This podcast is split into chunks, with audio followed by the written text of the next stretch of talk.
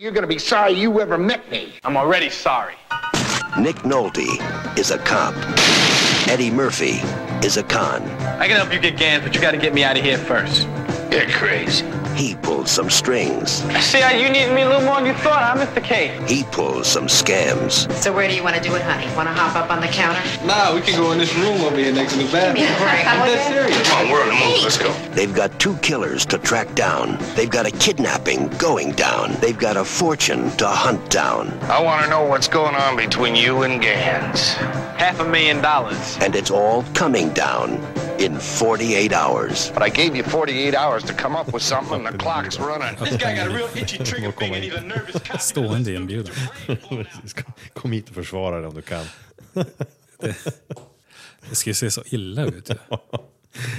Ja, ja, ja. Tänk om hon är jätteomöjlig att besegra i duell. Alltså i, i så här, nu pratar jag inte fysisk duell, utan verbal duell. Han är ofattbart så här, fyndig och En ordfight. ja, en ordfight. Okej, välkommen till Hellre klart än bra. Magnus heter jag, han är med Johan. Och idag pratar vi om 48 timmar. 48 timmar med Eddie Murphy, Nick Nolte. 1982, en sak som försvårade att hitta filmen för mig var att de har förkortat timmar med HRS bara. Gjorde att jag Ehm. sökte på eh, 48 hours, alltså timmar, men hittade ingenting. En serie hittade jag som var en dokumentärserie om om nå jag vet inte vad det är, folk som lever något annat liv i 48 timmar. Det var helt fel. Uh, innan jag insåg att ja, det är för att de har förkortat det med HRS, 20, 28, eh, 48 HRS. Ja, Ja, jo, det, det tog mig en, en stund också att, att hitta den, just av den anledningen. ja Ehm, men det är diaboliskt gjort. Det är ett intelligenstest direkt. alltså, man kan tänka, kan det vara en konspiration?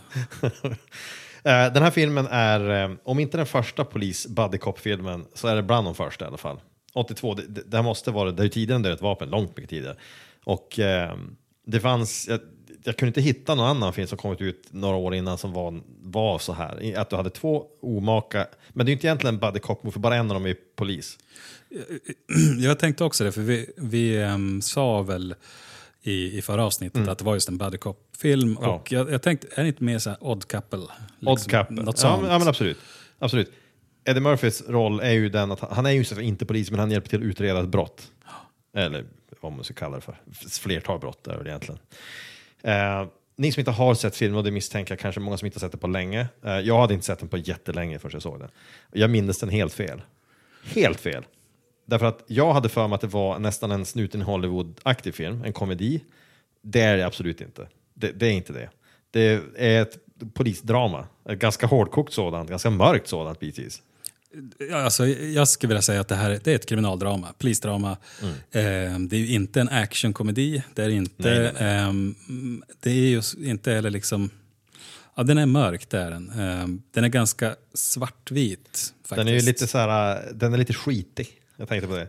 Det känns, genom att den är gjord just i början av 80-talet så har den kvar lite grann det här 70-talets eh, palett med ganska murriga färger. Det är, inga, det är, inte alls det här eh, glammiga 80-talet med neon och hockeyfriller. Utan det här, här är det mer övervintrade hippies och brunt och blått och liksom sådana här mörkare färger generellt sett. Eh, den är, ska jag också säga utan att um, tycker säga att det är världens bästa film, så tycker jag att den är, den är definitivt sevärd än idag. Tycker jag. Jag tycker den håller måttet bättre än vad jag trodde den skulle göra. På vissa sätt. Sen är den ju en av de mest rasistiska filmer jag sett på länge. Den är, det, det var kanske, det, det är väl det egentligen som jag, ehm, där man kan tänka sig att den är daterad. ja. Eh, för ja, det är klart, även idag kan du göra en film där du har en extremt rasistisk polis. Men då, då kommer det att presenteras så Ja. också. det, kommer, här, det kommer ju eh, vara temat i filmen. Ja, Temat i filmen kommer i sådana fall vara att, att, att, att det handlar just om rasrelationer Mm. primärt. Det kommer inte att vara en sån här, um, vad säger man, en, en parentes i filmen. Att hela världen verkar vara otroligt rasistisk mot alla. alltså, jo, verkligen. Det, ehm, det, man ursäktar ju liksom aldrig det heller. Det är ju ingen Nej, som, nej, nej. som ursäktar det, utan det bara är. Men filmen, eh, för timmar, den handlar alltså om hur Nick Nolte är en polis som, eh, redan i början av filmen så, så blir han ju indragen i ett skottdrama. Där två förrymda brottslingar skjuter ihjäl två poliser mitt framför honom. Och en av dem skjuts ihjäl med, han, med hans eget vapen. Som han, han blir avväpnad och de, eller det vapnet skjuter ihjäl en annan, en annan polis. Och eh, det, det, det, det han ska utreda. Och Eddie Murphys enda anledning till att han kommer in i det här är för att han var med lite i samma mm, gäng en gång i tiden. Han sitter i fängelse och Nick Nolte släpper ut honom, eller får honom utsläppt Det, det där är också, det där är en historia för sig Ja, nästan. det är alltså, mm, Eh, Nick Noltes karaktär, vi kan börja med det. Redan i inledningen av filmen så får man, de lyckas ju etablera hans karaktär väldigt tidigt på två Mm. sätt. Det första är, han vaknar med sin flickvän, eller vad det nu är, sambo. Nej, flickvän är det, de bor inte ihop. de bor inte ihop. För han pratar de- att han inte har rena skjortor eller vad det är. Ja. Ja. Är de typ knullkompisar? Ja, något Eller. Det- det- om du frågar han så kanske de är det. Ja, jo, jag tror att det är så. Jag Det- Mm. tror att, jag tror att frågar du honom så är det här ingenting seriöst. Frågar du henne så är det här någonting väldigt seriöst och på väg att bli allvarligt och snart flyttar de ihop. Det, Mm. Ja. det är hennes bild, så får jag känslan av att det är. Och det inleds med att han vaknar upp, han ser, han ser ut som en man som alltid vaknar bakis. Han ser också ut som en man som som eh, vaknar upp med en känsla av att han inte vill vara vaken överhuvudtaget. Alltså han har det här verkligen griniga utseendet.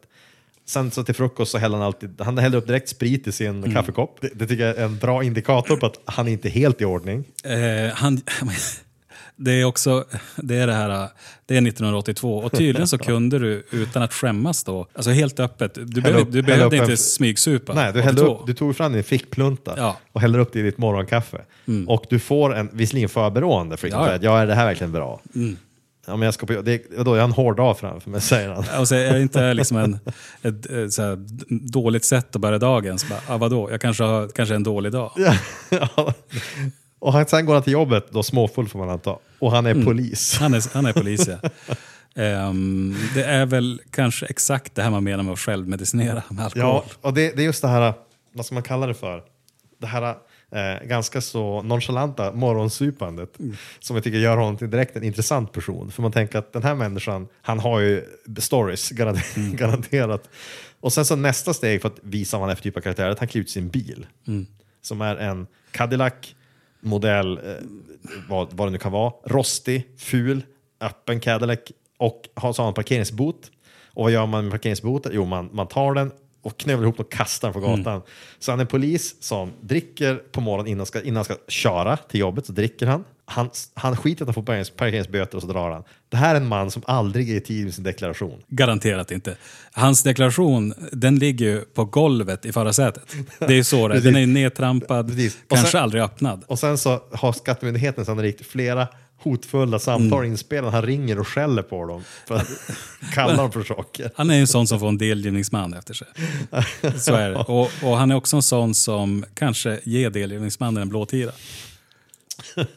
Utan att ha just något dåligt samvete. Han har, ju, han har ju en aura av en man som dels inte borde vara polis överhuvudtaget egentligen, eller Mm. och som behöver hjälp. Och som har, vad säger man, vad man kalla det för? Han har eh, issues överhuvudtaget. Han har anger Mm. issues överhuvudtaget. Han är cynisk och han är less på allting. Och han Mm. sköter sig inte. Så jag misstänker att han, han har sannolikt, som du säger, delgivningsmän. I USA så är det sådana här som kommer med kuvert, han ska, säga, han ska identifieras och hålla på. Ja. Och sen så har han ju då, antagligen, vet inte hur mycket pengar han är skyldig i San Francisco för parkeringsböter. En hel del. En hel del. Ehm, det, det är antagligen så mycket så att det får efterskänkas. För det blir liksom, han kommer aldrig att kunna betala har han han är också, det är också tydligt att han är liksom rädd för commitments. Ja, ja. Så är det ju. Så han, han har ju alla de här mansbekymren. Han är ju en riktig karl faktiskt. Ja, ja, det är ett annat sätt att se på. Ja, det är riktigt. Han är en Alltså- samling av eh, stereotypa mansbekymmer eh, och eller riktig karl. Från den tiden män kunde vara män. Precis. Utan att skämmas. Ehm, det här är en person som ändå man skulle vilja känna lite grann. Man skulle vilja, Mm. man skulle vilja, man skulle vilja vara bekant med honom. Så att man då och då kunde stöta på honom och få höra lite historier. Och som man sen också kunde ha, men sen ska man, man ska inte vara för, för nära vän, för han är också en person som man, ju, man dras in i massa skit om man, hans, om man, om man är allt för nära bekant med honom. Det tror jag. Han är, det är inte, alltså så här är det.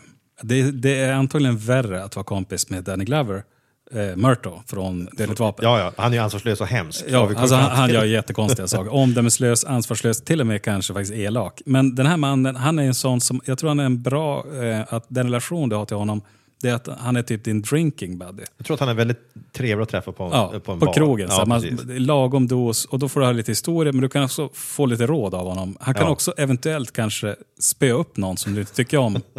Ja, det, det är fantastiskt också tycker jag hur, hur bra han... Alltså, han när, han kommer på sitt, när han då kommer till jobbet på morgonen här. kommer in- Det är också en typisk polisstation i såna här filmer. Som eh, ser sunkig ut någon jävel, så det kanske det ofta är, de underbemannade och så vidare. Men det det, är, det här kaotiska som är amerikanska polisstationer, det är inga köer utan misstänkta och arresterade personer sitter vid skrivbord Mm. lite hipp som happ och intervjuas av random person i bakgrunden.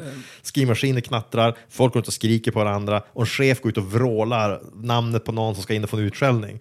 Det är det klassiska amerikanska Mm. polishuset från alla sådana här filmer. Det är ett öppet kontorslandskap. Ja, långt före sin tid. Där liksom alla delar utrymme. Där det inte är ju- borde vara öppet Där kontorslandskap. det inte borde vara öppet. För- Det är så att där, där- där är du lika mycket värd vare sig du är prostituerad, eh, hallick eller polis. Ja, eller om, du kommer in för att, om du kommer in och ska anmäla ett brott så sitter du kanske mitt emot en kille som Mm. är, som är ansvar, alltså, arresterad för någonting. Och ska, båda, båda två sitter vid varsitt skrivbord med en polis mitt emot och skri- ska långsamt pekfingervalsa sig Mm. igenom en, en rapport han ska skriva.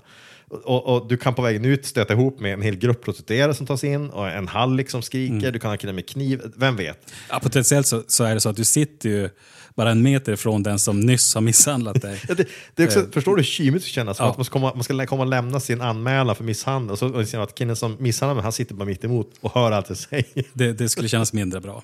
Så Ja, är det. Och så att poliserna går ju bara iväg och lämnar dem där ibland. Så ah, men jag måste göra något och så går de iväg och lämnar dem vid skrivbordet. Så de Mm. Men det får- var, det var en annan tid. får det driva var, runt själva. Ja, det fanns, men det fanns tjuvheder, tänker det, jag. står, Det var inte så. det står en kille i bakgrunden när han kommer in där. Som står, jag vet inte om han är, antingen är han polis eller så är han arresterad.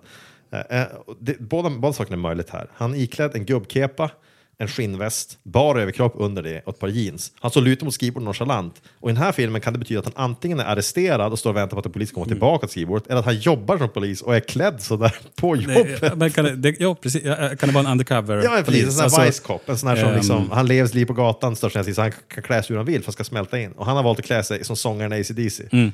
Ja, men då är han ju en manlig, alltså han spelar en manlig prostituerad. Han skulle kunna vara någon sorts eh, bad guy också i och för sig. Ja, kan, det, vet man, det framgår inte, han är inte en större del av filmen, men när jag såg det vet jag inte, jag, det, det går inte att identifiera, sättet han står på så nonchalant Mm. på skrivbordet antyder att han är van att vara där. Det kan vara för att han antingen jobbar där, eller för att han helt enkelt ofta arresteras för saker. Och Mm. I båda fallen står han nonchalant och halvsitter vid skrivbord innan munderingen. Och polisen passerar honom och verkar inte bry sig om honom. Så alltså är de vana att se honom. De har, alltså hans kollegor, Mhm. De beter sig allihop ungefär som eh, väldigt testosteronstinna tonåringar. Ja, de kommer det, in, ja. alla är ju väldigt manliga och så är det det. att de går på varandra. Alltså, det, det är liksom så här väldigt Det- svettigt och jävligt. det, är en, det är en mentalitet som att det är en slags konst, konstant tävling och hack, Ja. hackar, man hackar på ja, varandra. det, det, exakt. Det, det, och det är väl också, antingen var det så för Jag levde 82 men eh, hade inte så du mycket... var- vi var för unga för att hänga på Sju polisstationer. år gammal, hängde aldrig på polisstationer. så att jag har som ingen erfarenhet av det. Men det kanske var så här det var. Att man spände sig och man gick liksom och Det känns ju mer vaggade det känns som ett ganska dysfunktionellt högstadium. Ja, visst gör det. Faktiskt. Men, men grejen är att han, han, för han kom ju, det börjar med att han möter två poliser Mm. ur sin egen, sin, från sin egen station. Personer, personer som han jobbar med dagligen, uppenbarligen. Mm. Han dyker upp när de ska göra tillslag mot, mot ett hotell. Ja, Där de då säger att det finns några, eh, liksom, de, de jobbar för, är det Vice Squad de jobbar för, eller vad är det? Ja, de, de ska arrestera då de här flyktingarna, eller vad säger man, de här eh, flyktingarna, de här två bovarna som har flytt. de är, jag skulle vilja, det, det jag tänkte på hela tiden jag såg dem, det är att det är två desperados. Det är så. det är jättebra tes. För det är nämligen en, ja det är så bra också, det är en indian. Mm. Och det är indianen, samma, samma man som spelar i, han är med i Predator. Mm. Det är väl det han är mest känd för, han är, han är, han är indianen i Predator. Eh, och sen har han väl gjort kanske annat också, men det är den fi- och Commando är med också tror jag, lite grann. Men Mm. eh, det är den film framförallt man kommer ihåg. Det är han, han och sen är det då eh, en man som inte kommer ihåg namnet på, spelar. Eh, en annan skådespelare som har sett ganska mycket Han saker. är, ja, alltså precis. Han är ett känt ansikte. Han har nog inte haft några stora roller. Han är pappa till Dexter i serien om Dexter. Okej, ja. Det är han som är polisen som, som lär honom att mörda folk i Dexter. Tveksam moral där också kan man ju Ehm, säga. ja. Mm. Har man också sett Warriors så är han ju en av medlemmarna i gänget Warriors. Hur som helst. De, de har då sagt var skjutit sig ut ur finkan. De, eh, eller ja, en av dem fritog den andra. De Mm. dödade vakter, flyr till San Francisco. Och det första de gör är naturligtvis att, att få tag i lite prostituerade. Det, det är ju inte, det är inte helt orimligt. Det, det, det tycker jag väl. De har varit inlåsta på kåken. De är den typen av män som tycker att det här verkar ju rimligt. Ja, precis. Så att- Kriminella män. Så att de ringer och beställer prostituerade. Och det får man följa då, när de, när de först mördar en man på parkbänk för att ta hans pengar. Kallblodigt. Ja. Han, är, ju- eh, han är ju en annan kriminell... eh, Det han har visar sig att han var med i deras gäng. Så de stämmer träff med honom och sen avrättar de honom på den parkbänken. Ja, helt väldigt kallt. liksom så här, ehm, första scenen där när man ser honom, då ser det ut som att han har slocknat på bänken. Men sen Mm. när de zoomar ut har han liksom ett kulhål i pannan. Precis. Och vid det här tillfället vet vi inte varför han blir mördad. Vi vet inte ens vem det är. Det kommer fram senare Mm. i filmen. Men, men han eh, ligger död på parkbänken och de ringer från en payphone till och beställer prostituerade. Mm. Och den här ledaren för de här två, den här duon, då, det är ju såklart inte indianen som är ledaren. Det vore ju helt orimligt tydligen. Så att istället så är det då den här den, den mycket vita mannen som är ledare, som lätt psykotisk individ. Eh, som beställer, han, han beskriver i detalj vilken typ av prostituerad han vill ha. Hon ska vara si och så, ska ha si och så. Hon- Väldigt så här, distinkt hur hon ska se ut. Och sen så ska han, hans partner också sen, ja så vill jag ha en indian också till min, till min vän. Nej, nej, inte som med turban. Precis. En squaw. Ja. Det, ba- bara som den första steget att han tar för givet att indianen ska vara en indian. Ja, han vill ju inte ha något annat. Nej, nej. Eller så är det så att han har satt reglerna. Vi ska inte hålla på med rasblandning. Det, det kan vara så också. Kan vara så. Jag det kan vara så. Indianen, indianen, det känns också fel för att ja, han heter Big Bear. Ja. Big Bear ser inte ut att bry sig, han ser ganska nöjd ut. Men han ser nöjd ut för det mesta. Ja, han verkar, han verkar lite gladlynt. Jovialisk. ja, En jovialisk mördare. Ja. Eh, när de beställer den skålen, jag undrar också om den här halliken har indianer på lager som man kan bara ta fram. Det var precis det jag tänkte. Hur vanligt är alltså, det? Att ha, det måste vara en extremt välsorterad eh, Hallick. Hallick, ja. Ja, som har ett, ett, ett stort utbud. Mm. För någon annan säger jag vill ha en indian. Ja, jag vill ha en med turban. Alltså, då menar han en indier Mm. naturligtvis. Nej, nej, nej, den andra sorten. Och det blir inte att det blir protester på den andra änden, utan han bara, ja just det, precis, bra, lägger på. Som att det är väl inga problem att fixa det. Mm. Nej. Det är klart jag har det. naturligtvis har jag mass, ja, massor av Han är ett proffs. Det han Ja, inte har, det ordnar han. bra sortiment är Mm. hans motto. Det är, ja, det tydligen bra. Ja, han är proffsig. Alltså, oav- även om han sysslar med en business som, som är avskyvärd så måste han vara ett proffs inom sitt, det sitt skrå. Credit where credit is due. Exakt. Ja. Eh, ja, det Han har säkert vunnit liksom något pris. Hallick, Hallick, årets Hallick, vad kan det Hallick heta? Year of the Award. Ja, jag vet inte. Det vad de kallar det för. Pimp, the Pimp, Pimp Award. Jag vet inte vad det kan vara. The Pimpster. Pimpster. Ja. Ehm, men hur som helst, de här poliserna har fått nys om att de har tagit in på ett hotell med sina prostituerade och nu ska de dit och arrestera dem. Och Nick Nolte dyker upp, varvid de här två poliserna han möter behandlar honom som att han är högst ovälkommen. Vi har inte tid för din macho bullshit. Det, menar, det är inte orimligt att de har sett honom bete sig dåligt med tanke på hur hans morgon har startat så här långt.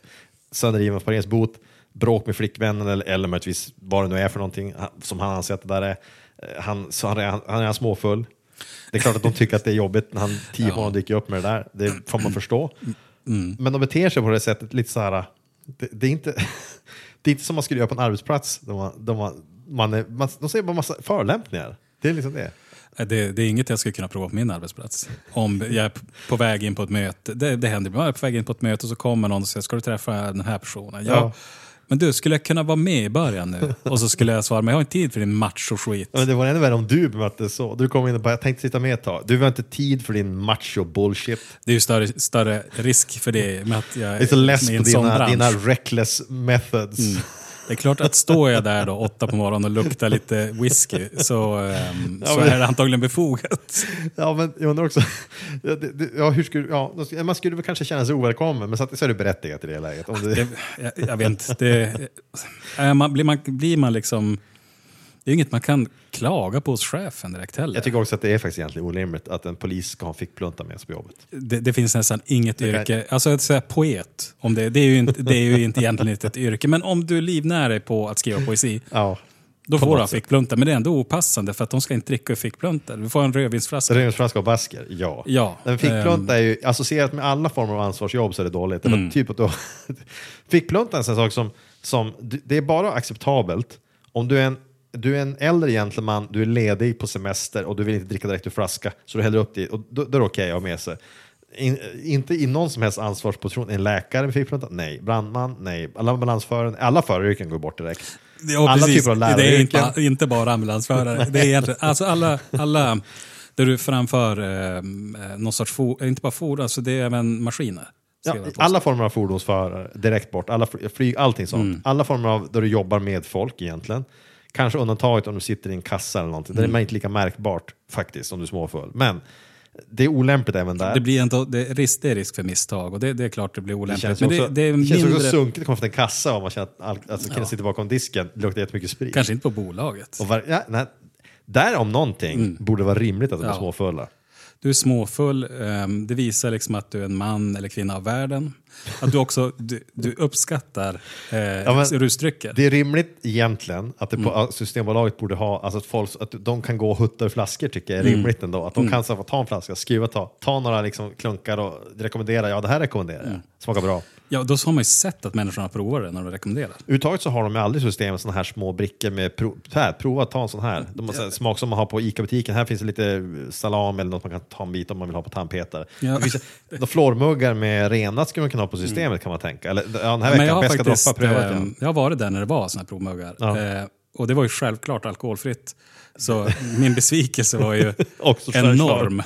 Också Ja, självklart. eh, nej, men då, det, förtar ju hela idén att det ska vara alkoholfritt på Ja. systemet. Det helt, förtar ju helt hela Det kan ju idén. säljas var som helst.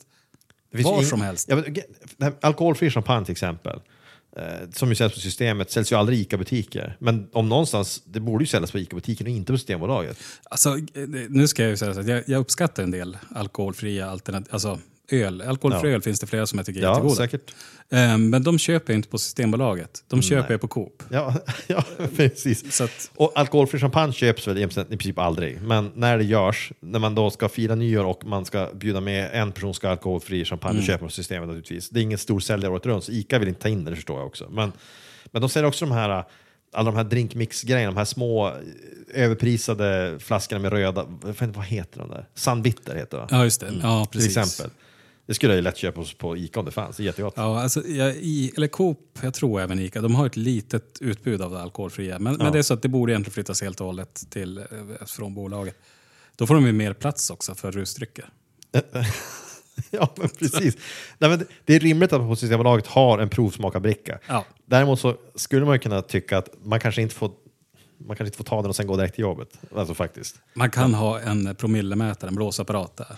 På, på vägen ut. Man släpps Ja. ut från stedet innan man är nere på en viss acceptabel nivå eller vad. Ja. Eller, ja, visst. Och så ehm, ja, får man stanna upp där och ligger man liksom mm, på 0,1 men inte över, då, då är det okej. De pratar ju om det med självkörande bilar, att det, ska bli, att det kommer komma stort om några år. Mm. Det är fortfarande diskussioner kring lagen, vad som gäller där, vem som har ansvar för fordonet och så Mm. vidare. och Så vidare. Så vi får se. Men hur många kommer då att ta det som en ursäkt att bara dricka på vägen till jobbet? Jag ska ändå inte köra. Ja, alltså- eller, dricka, eller ännu mer, dricka på vägen hem. Jag tror, precis, på vägen hem ja, och jag tror att ehm, om du tänker mor morgonfyllorna så att säga, inte att, alltså Mm. dagen efter promillen där. De som har bekymmer med det Mm. idag, de kommer att dricka lite mer för att de behöver inte fundera så mycket. Nej, jag tror att man tänker så här att jag behöver inte sluta dricka klockan 12, jag kan dricka till klockan 3 i natt för jag ska ändå köra till jobbet för det, det sköter ju bilen. Ja, det, ja, exakt. Så man ligger halvt avsvullen i baksätet med sin Och- kaffekask. Och, ja, men jag har ju druckit mitt morgonkaffe en gång. Mm. Morgonkaffe, 60-procentigt. Ja, jag bara, tacka Tesla. Och nu går att sälja kaffekask bara rakt av i flaska. Alltså, här kaffedrinkar blir populärt man kan köpa Mm. i, frys, eller i frys, kyldiskarna på kiosker och sånt där. Det borde komma en alkoholhaltig sån. Alltså, eh, som vi sa i förra avsnittet, alltså just det här, att, eh, det, det här med alkoholdrycker, det är ju väldigt Ja, men alltså, en kaffe, allvarligt, en kaffekask. En kaffekask. Och Alltså, en, en, sen säljer man den i en plastmugg. Du vet, det, Ja. det kom såna här vinglas, Ja. jag köpte ett glas. men, här, du tog bort Som sådär, tog som en sån här plast. yoghurt eh, Ja. Liksom. Men här är det liksom en, en, så här en plastmugg som ser ut som en typisk kaffemugg och så så här, världens bästa mamma. eller, eller pappa. Baby on board. ja. ja. Det, ändå var, det, det är ändå lite classy. Nej. Ja, ja, lite grann. Ja, men man kan tänka sig att de ska ha en sån här... Alltså, överhuvudtaget så ser det ju mer classy ut direkt att ha en SNF-schysst mugg med färgtryck sådär. Ja. Och sen kan du ha... Du kan, du kan alltid tro att du säljer som energidryck ungefär. Att du har så Red Bull-liknande burkar. Och så kan de heta någon sån här Max Power och så är det så här 40-procentigt. Max Power Vodka eller någonting. Det ska, namnet ska ju liksom spegla... Nej, det är bara en färdigblandad Red Bull-drink. För Red Bull blandas ju med sprit primärt. Det finns ju folk som dricker Ja. natural också, men ma- majoriteten säljs ju till barer. Så det är, det är en sprit, det är groggvirke, det är vad det är. Så du blandar det, du kan ju färdig, varför inte Red Bull redan säljer det är ju jättekonstigt. Red Bull, vad är det, vodka är man kör med tror jag. Jag tror det. Eh, Red Bull vodka borde finnas som färdig, för det finns ju när Bacardi Breezers, där du har färdigblandad Bacardi-läsk, liksom. det finns ju. Så det, det borde ju vara en given affärsidé för Red Bull att sälja en färdigblandad drink Ja, alltså- som de kan ta hutlöst pris för. Jag säger det återigen, som många gånger har vi sagt det här, du vet var du hörde det först. Ja, precis. Ni vet var ni har det först. Återigen har vi här bjudit på en idé Ja. som någon annan kan bli jävligt rik på. om de bara förstår vettet i att investera i det här. Och jag tror att om inte vi i Sverige hade sån otroligt strikt och, eh, vågar jag säga, konservativ hållning till alkoholförsäljning så skulle det här redan finnas tror jag på butiker. Därför att vi skulle ju för länge sedan haft entreprenörer, det, fast när jag tänker, det borde finnas i USA då, tänker man, för där har de ingen jävla kontroll. faktiskt. Ehm, men, ehm, nej, men USA har faktiskt en större kontroll än vad man kan tro. Ja, men de, ja, kanske på vad som säljs, Ja. men däremot så kan det säljas för fan som helst. Eh, säkert. det kan säljas var som helst, men innan det blir tillåtet att säljas. För jag hörde, vem var det? Adam Carolla Mm. har ju en eh, egen dryck. Eh, bara att utforma etiketten, för han gjorde lite rolig och sådär. Och hur, Ja. hur den här drinken uppkom. Då. Ja. Det fick han inte ha som tryck, för att det ska inte vara roligt. Du ska inte uppmuntra till det. Alltså det liknar ändå lite där svenska... Ja, just det. Det får inte vara kul att supa. Eh, precis. Eh, ganska märklig hållning egentligen med tanke på att eh, många dricker väl super för att det är För att kul det är roligt. inledningsvis. Nu Ja. menar jag inledningsvis. Vissa- jag säger inte att man måste uppskatta Nej. alkohol heller. Va? Nej, nej. Ja, men grejen är att man får inte uppmuntra och det var, det var jättekrångligt. Sen är det lite olika delstatslagar också som gör att det här kunde då säljas i vissa delstater men den fick inte, var inte tillåten i andra. Så man får kanske inte sälja då till exempel en, en, en öl med liksom en, en här, nästan, nästan riktigt till barn, nästan en liten comic strip mot maskot på. Nej, Typ. inte som den här som, som japanska som är en sorts öl-mjölkblandning. Det, den ska Nej. inte vara okej. Så man får inte, så man kommer, inte- vi kommer inte att se någon sån här, vad man kalla det för, um, någon sån här ungdomsinriktad öl närmaste tiden i Sverige. Tyvärr. Då, den kommer se- det, det finns ju redan idag, men då är det väl de här alkoläskerna. Alkoläskarna, Och då är det ja. mer kanske färgerna på den. Men du får ju inte ha liksom eh, eh, Amy Diamond på den som står på etiketten. Jag, jag drog till med det första. Liksom. Jag, hon är kanske inte inne bland barnen längre. Men eh, att hon står och halsar en sån och gör tummen upp, det tror jag inte man Anna får. Boks stark dricka. Anna Bok borde man kunna ha på. Dränk sorgerna i en Anna Bok stark dricka. det, Det ska ju vara Den, det tror jag, Anna Bok måste du få ha på etiketten. En Ernst. Ernst skulle kunna sälja miljoner flaskor varje Ja, år. oh Ernst starka julglögg skulle han kunna sälja massor av. Har han något eget märke? Jag tror inte det. Man borde ha ett. Om man hade, hade jag varit hans agent så hade jag sagt Ernst, det är dags att smida medan järnet är varmt. Det är glödhett fortfarande. I julas var det på varenda omslag som finns, varenda tidning, varenda dag. Nu i år släpper vi en glögg som heter Ernst julglögg och så gör vi något speciellt med den. Du finns på omslaget. Du, det följer med en utvikbar etikett med lite pyssel på baksidan man kan göra någonting med. Och sen så är den typ 70% i. ja, det, det, Typ. Ja, det ska vara rejälen. Kostar 600 kronor flaskan. Ja, för, Riktar sig ja, framförallt till husmödrar. Det är perfekt. Ja, Det är perfekt. jag tror den ska funka. Du, du säljer den också att den, den ska inte gå att värma för att då försvinner en del av den värdefulla Mm. alkoholen. Sen ska drickas, den, den har ett lock som bara kan användas med sugrör. Jag tänker som en Festis ungefär. Att du har liksom bara ett litet hål, följer med ett sugrör. Ja. Ja, man kan ju Det- ha det den i ett tetra. Partylim, en alternativ Ja. två. och det får man ju sälja på Clas Ohlsons. ja, lim finns ingen begränsning på.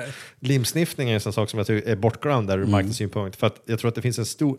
Limsniffning är inte stort längre.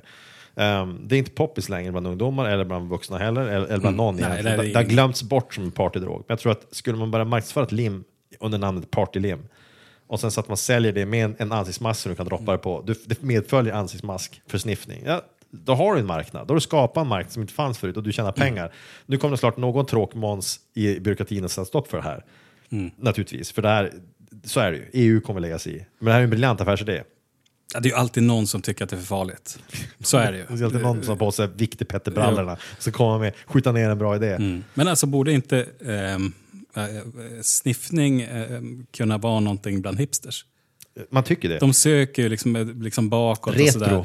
Så, och, och, Retrovågen Ja. borde komma även till drogvärlden, tänker jag. Ja, Retrovågen precis. som har kommit till film och till musik och till allting borde också komma till... matlagning, drycker. Ja. Så borde det komma tillbaka när man sila teröd genom limpa och Ja. dricka. Det borde komma tillbaka, för det var inne ett kort tag på 80-talet. Det har jag hört. Jag, jag Ja, vet inte. jag vet inte ens om de silar det med limpa, men det, är det, man, det var det man fick Och lära sniffning. sig i skolan. För i skolan kommer de att varna för sniffning. Ja. Och den typen av varning idag har nu har ju, tror jag- jag har inte sett eller hört någonting om sniffning som en epidemi idag. Eller huffa färg eller vad som Nej, helst. nej, alltså absolut inte som någon epidemi. Så det är hög och, eh, tid att se några hipsters börja med det och prata om det och marknadsföra en dyr, Ja. en dyr Ja, men variant. ett av- årgångslim. Ett, ja, som vi pratade tidigare om, ett årgångslim. Mm. Att du säljer det med intentionen att det ska, här ska vara ett rusmedel. Och att det är, det, är, det är även ekologiskt tillverkat. Jag vet inte hur man gör det, men Bara det går riktiga säkert. hästar används. Ardennerhovar nerkokade i Precis. Här endast, endast frigående islandshästar har fångats in och till för det här limmet. Ponnys. Shetlandsponnys. ja. Och så Endast har man en glad ponny på framsidan. Fast den har inga hovar. partyponnyns lim. Partyponny, det låter bara hemskt. Ja, det är lätt att fördjupa sig i, i eh, rusmedel. Det här är bra idéer. Det är bra idéer. Det är, det är inte dåliga idéer. Nej, det är inte dåliga idéer. Det, det tycker jag inte. Det här är bra idéer. Eh, Men Men så om, det krävs att man putsar på dem kanske. Jo, nej, men alltså nu, det här är ju brainstorm. Ja, precis. Det finns inga dåliga idéer vid brainstorming. Och, och det, det eh, liksom ta dem om ni vill. Ja. Om ni vill. Vi, vi, är, inte, vi är generösa. Vi är liksom, Vi har ju framförallt inte kapitalet att starta den själva. Nej. Mm. Man måste ju ha en startplåt här och lägga ner. Och det, problemet, jag tror att vi har, det svåra är att vi kommer inte få investera till det här. Så vi måste lägga ut pengarna själva och det är där problemet ligger. För det krävs ändå några Mm. Ja. miljoner kanske för det här off jo, hade jag varit rik hade jag redan ägt mitt egna kontaktlim. eh, såklart. Ja, precis. Då hade du varit också lim, limfabrikör Mm. och det låter ganska snofsigt faktiskt. Limpatron. Lim, Eller klist, klisterpatron. ja, precis. Har du, jag såg faktiskt Pippi Långstrump här med min yngsta son Mm. för någon helg sedan. Och eh, då stöter de på Karlssons kalasklister, vad fan det heter. Karlssons kalasklister. Någonting sånt. Det, det, det, det innebär Eh. alltså att det fanns alltså någon som ändå hade tänkt efter. Någon hade tänkt efter och det är ju då en sån här, eh, ska man säga, någon som är på luffen. Som han tillverkar det här och säljer det. Men det har, det har jag glömt bort. Men, men är det här samma, är det här den gamla filmen? Det är Ja, det- 70, det- 70 jo. Så det är samma film som hon pratar om att hennes pappa är negerkung? Eh, det, det är med i, det, är liksom, det här är som en serie som har klippt ihop till filmen, men det finns med. Mm. Ja, det. Sen, det här var ju streamat så jag tippar att det var censurerat sådana. Men de har ju inte censurerat det här med limmet och att Nej, nej. om man liksom, man kan fastna i det och kommer aldrig loss också. eh, men det, det är ju rent fysiskt då. Att Ja, limmar och fast sig. psykiskt. Ja, Eh, jag, kan- det finns, jag tror att det ändå är en, det finns en varning där. Som Men, jag- men, jag tror, men ja, det här med att de har tagit bort att har tagit bort eh, termen neger. Jag tror att han nu bara är piratkung eller något sånt Mm. där i nya versionen av Astrid Lindgren. För att de anser ju fullt riktigt att negerkung inte riktigt flyger i dagens Mm, samhälle. nja, det det för oss osökt tillbaka in till filmen. Precis. Här, Där- här, eh, I den här filmen så får vi ju uppleva en, liksom en, en, ett smörgåsbord av rasistiska uttryck. Alltså såna här, när jag försöker, man ska försöka översätta några av de här uttrycken. Alltså så det då, går nästan inte. nej, men om man, jag tänkte att man kom in på de här svenska mer som typ lakritstomte. Ja, det, är- men det låter ändå väldigt gemytligt jämförelse. För när han, när han kallar honom, eh, för Nick Nolte kallar Eddie Murphy för så många olika rasistiska ord och det sägs Mm. på ett sätt som antyder att det i filmen inte är en stor grej. Han säger ungefär som... Som, ehm, Som att man själv ska dum jävel. Ja, ja, Eller ja, men precis. Ehm, typ något sånt. Alltså, det, som att det är en relativt ofarlig förolämpning. ja. Och han hämtar ut Eddie Murphy ur fängelset. För Eddie Murphy sitter, han ska ju ha hjälp av honom. Och redan här börjar ju hans dåliga omdöme. Mm. Men vi skulle säga. kunna bara hoppa tillbaka. Så De här skurkarna, just att vi har den här Big Bear som är en indian. Ja. Sen den andra, han är, alltså, han Han är bara Gans. Gans, och, och han är, ja. precis, han är bara som en galning. Alltså, så desperat. Han, alltså, han, han älskar att skjuta poliser. Ehm, De här skurkarna. Han verkar helt psykotisk. helt psykotiskt. Det är så svartvit värld det här. Hans, hans alltså, eh, vad heter han nu skådespelaren? Ah, han som spelar Gantz, ledaren där. Han hade tydligen gjort så att alla scener han är med så har han vakat i minst ett dygn innan för att han ska se extra stirrig och blek ut. För att han ska se liksom lite knäpp ut. Och Ja, vid, någon han scen, ju. vid någon scen har han varit vaken två eller tre dygn till och med. Sånt där var det. det stod om det på trivian där. Och det fungerar ju. Han ser ju faktiskt ut som en man som, som lider. Alltså, han, Mm. han, han psykiska ser problem. faktiskt blek och så ser han ju naturligt svettig ut. Han, precis, till skillnad från Top Gun, Mm. Där det var en onaturlig. Här ser han ju den här allmänt klibbiga svetten som man får av att det är varmt och man mår lite dåligt, man har varit vaken ett Mm. drygt dygn, man har bara ätit hamburgare och pommes frites, så man mår sisådär. Och man vill bara lägga sig och sova. Mm. Och man väljer att ta på sig en virkad väst. En virkad väst i sommarvärmen. Ja. Det är inte ylle förvisso, men det, det är något med den där som får den att se så oskön ut. Ja, det ser jätteoskönt ut. Men, men nej, precis, de, de eh, tar in på hotellet, Big Bear och Mm. Gantz tar in, får sådana här prostituerade, både indianen och den vanliga kvinnan kommer dit. Och sen så då slår poliserna till mot dem. Och Nick Nolte har ju då lyckats övertala de här två andra poliserna att han ska följa med. Mm. Oklart, oklart varför han är så intresserad av det egentligen. Men han vill följa med. Och de kommer till det här hotellet som är ett typiskt så här, hotell där det bara bor folk som är torskar. Det är så en timmes hotell. Ja, men lite åt det hållet. För att hon som står nere i, nere i receptionen ser också ut att vara en för, kanske före detta prostituerad. Hon behandlar också poliserna som att de är väldigt ovälkomna naturligtvis. till skillnad från riktiga hotell Portier där polisen antagligen skulle vara välkomna om det finns två förrymda brottslingar på ett rum en bit upp. Men hon behandlar sig dåligt. Och Nick Nolte står nere i lobbyn medan de här två andra genierna går upp för att ta hand om det här tillslaget. Och de har inte gjort sig mödan att göra någon form av förberedelse och kolla vilken dörr de ska in genom ens. Verkar det som. Det, det var inte så viktigt 82. För de går upp och bankar på en dörr, säger vi polisen, öppna upp och sen blir de, blir de skjutna. Och då, då ser man ju, det är där man ser verkligen att de är desperata. Alltså det, de öppnar ju eld På poliserna direkt. direkt. Ja, direkt liksom. Det är självklart att det, det är så vi löser det här. Och det innebär att Nick Nolte blir ensam mer eller mindre mot de här två där nere i lobbyn. En av de här polisen som sköts ner på övervåningen överlever och kommer ner haltande, jävligt skadad och blek och ser också väldigt, väldigt lidande ut. Eh, och det är där läget som Nick Nolte förlorar sitt vapen eh, och mm. skurkarna skjuter ihjäl den andra polisen med det vapnet och sen sticker de. Och han eh, ja, återvänder till stationen efter det. Ja. Surmulen. Sur- Det är också, om, om du tänker på andra polisserier kanske framförallt, men även filmer med poliser. Det här med att, att förlora sitt vapen är alltid en jättestor. Alltså det, Ja. det är väldigt allvarligt. Ja, Liksom. Eh, Det, det är också det att det antar att det ska utredas som ett eventuellt tjänstefel. Alltså det, det är ett vapen på vift. Och här då så um, förlorar han sitt vapen. Det används också för att döda en annan polis. Men det blir ingen stor sak. Nej, han går hem och hämtar ett nytt. Eller han, får till, han har ett till vapen i skrivbordslådan som han bara plockar. Alltså är det något de har gått om så är det ju vapen. Ja, men när han vandrar in på polisstationen just efter att det här har hänt, han är ju som de flesta skulle vara i det läget, arg. Surmulen. Jo, nej men alltså På han, humör. han är... Han är Han har just blivit spöad av en brottsling, han har sett två poliser bli mördade och de har kommit undan. Eh, och han är nog mest irriterad över att de har kommit undan. Eh, absolut. Han ägnar väldigt lite eh, energi åt, att, eh, åt dåligt samvete eller liksom, eh, överhuvudtaget reflektera egentligen över mer än att han ska, han ska Precis. få fast dem. Och nu är det förvisso så att det är inte nödvändigtvis hans fel att de här dog. De, de, de dog för att brottslingarna är hänsynslösa och de var oförsiktiga.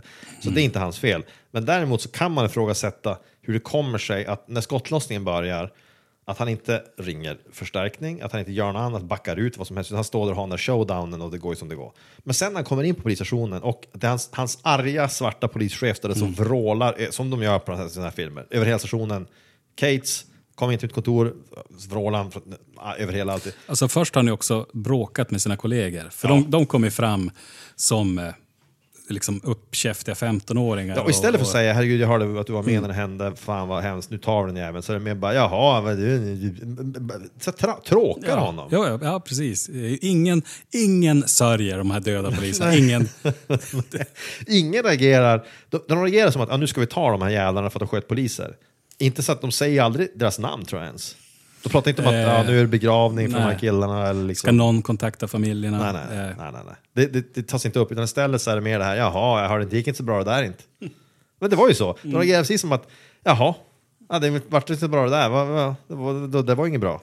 Alltså det är en väldigt um, otrevlig attityd där på stationen. Det är gör om, gör rätt. Det är inte ens det, det är liksom skärp dig för fan. Det, det, de, ja, de förebrår ju honom verkligen. Men du- för just när du säger den arga chefen Ja. så är det det att han är ju inte lika mycket arg som att han bara pratar högt. Han, han har väldigt, väldigt hög ljudvolym.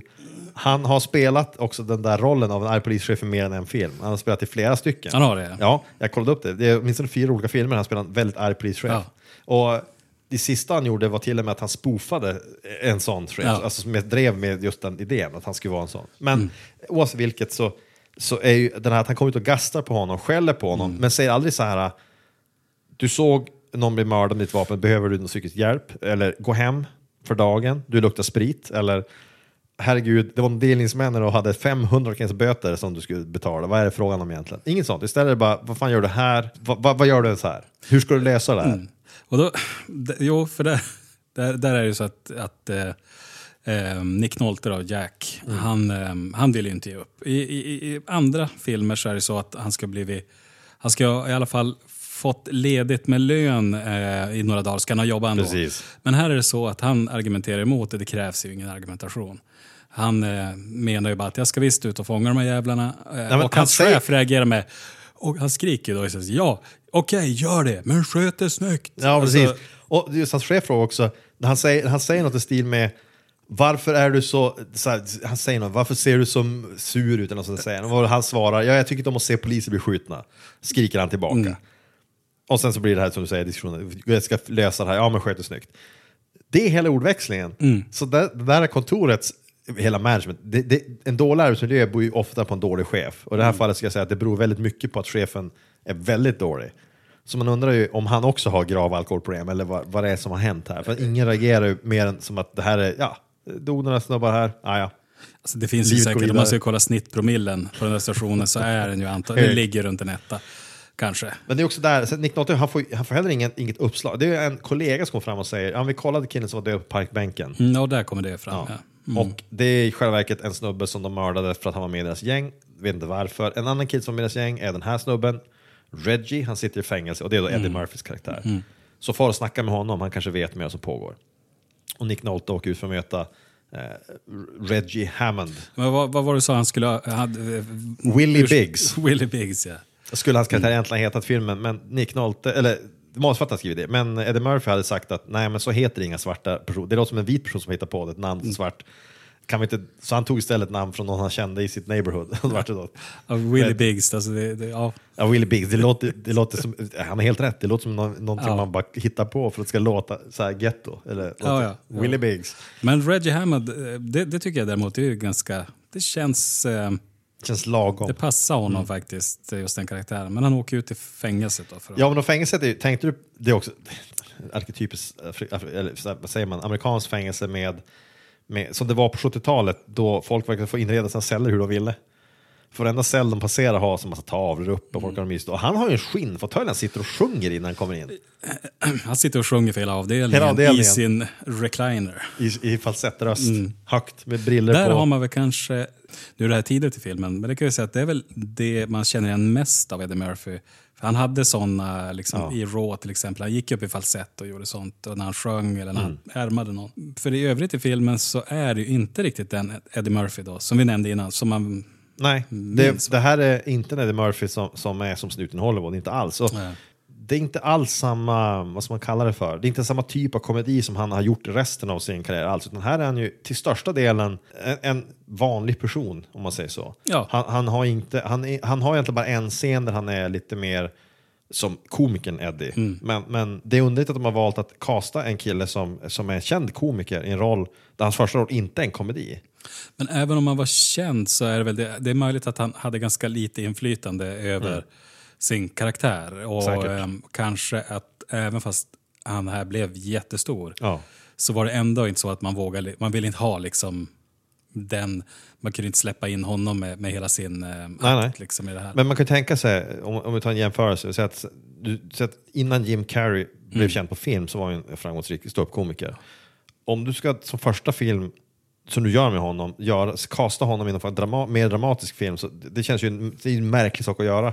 Så de måste ju ha ans antingen så skrev de om manuset, det, kan tänk, tänk, det är tänkbart att de, att de tog bort scener som var mer humoristiska, eller att de av något skäl klippte om den. Eller så är det så att den som castade såg någonting i Eddie Murphy som var något annat än bara komiker. Jag, jag vet inte. Det, jag kan nästan snarast tänka mig det i och för sig. Alltså, om man tänker på um, han som har skrivit den här. Mm. Så eh, tänk, känns han väl inte som någon som skulle uppskatta... Eh, han gör ju inte komedier. Nej, gör inte det. Det, det är ju en annan typ av filmer. Det kan vara så att man ville ha, liksom, dels är det ett namn som kommer att dra folk med Murphy, men det är också Mm. Så så att han du kunde vara en... på den här tiden så får du ju framförallt en väldigt stor del av den svarta publiken. Ja, exakt. Jo. Vilket ju, man undrar hur de upplevde filmen. För, att, för att vi, vi, när jag såg den när jag var ung, och när den här filmen kom kan jag garantera att majoriteten av personer som såg den här inte tyckte att den var särskilt rasistisk. Det är ingenting som, när jag såg det nu så, så eh, det jag reflekterade över var väl att det, varför tänkte jag inte på det här då? Ja. det, är ganska, det är inte så konstigt va? Men, Men de svarta det var borde ha tänkt på det Ja, det måste de ha gjort. Och, och Reggie då, eh, han, Ja. eh, han tar ju bara den här rasismen. Ja, han behandlar det här i filmen som om det här är någonting som dagligen händer och som inte är någon stor grej. För att under filmens gång så blir han kallad så många nedsättande rasistiska termer att det är ärligt talat otroligt. Att, jag tror inte skulle kunna, det skulle, den filmen, om den skulle komma idag skulle det vara en form av, som du sa, det skulle, det skulle vara en dramafilm som handlar just om ra, rasmotsättningar. Det skulle inte vara en, en actionfilm där hjälten i filmen, märk väl, Nick Noltes karaktär, är en sån här liksom superrasist egentligen. Ja, alltså, han, han kan ju så många liknelser och eh, Ja. eh, uttryck. Eh, Han- han använder ju- nedvärderande uttryck. Det, det minst nedvärderande han använder det är när man kallar för honom för convict. Det är åtminstone exakt. tematiskt, det det är ändå relativt lugnt att säga. Mm. Det låter hånfullt det också naturligtvis. Convict. Men det, sen har vi då alltså Big Bear, indianen, Ja. som han kallas för Big Bear, det känns som två gånger. Ja.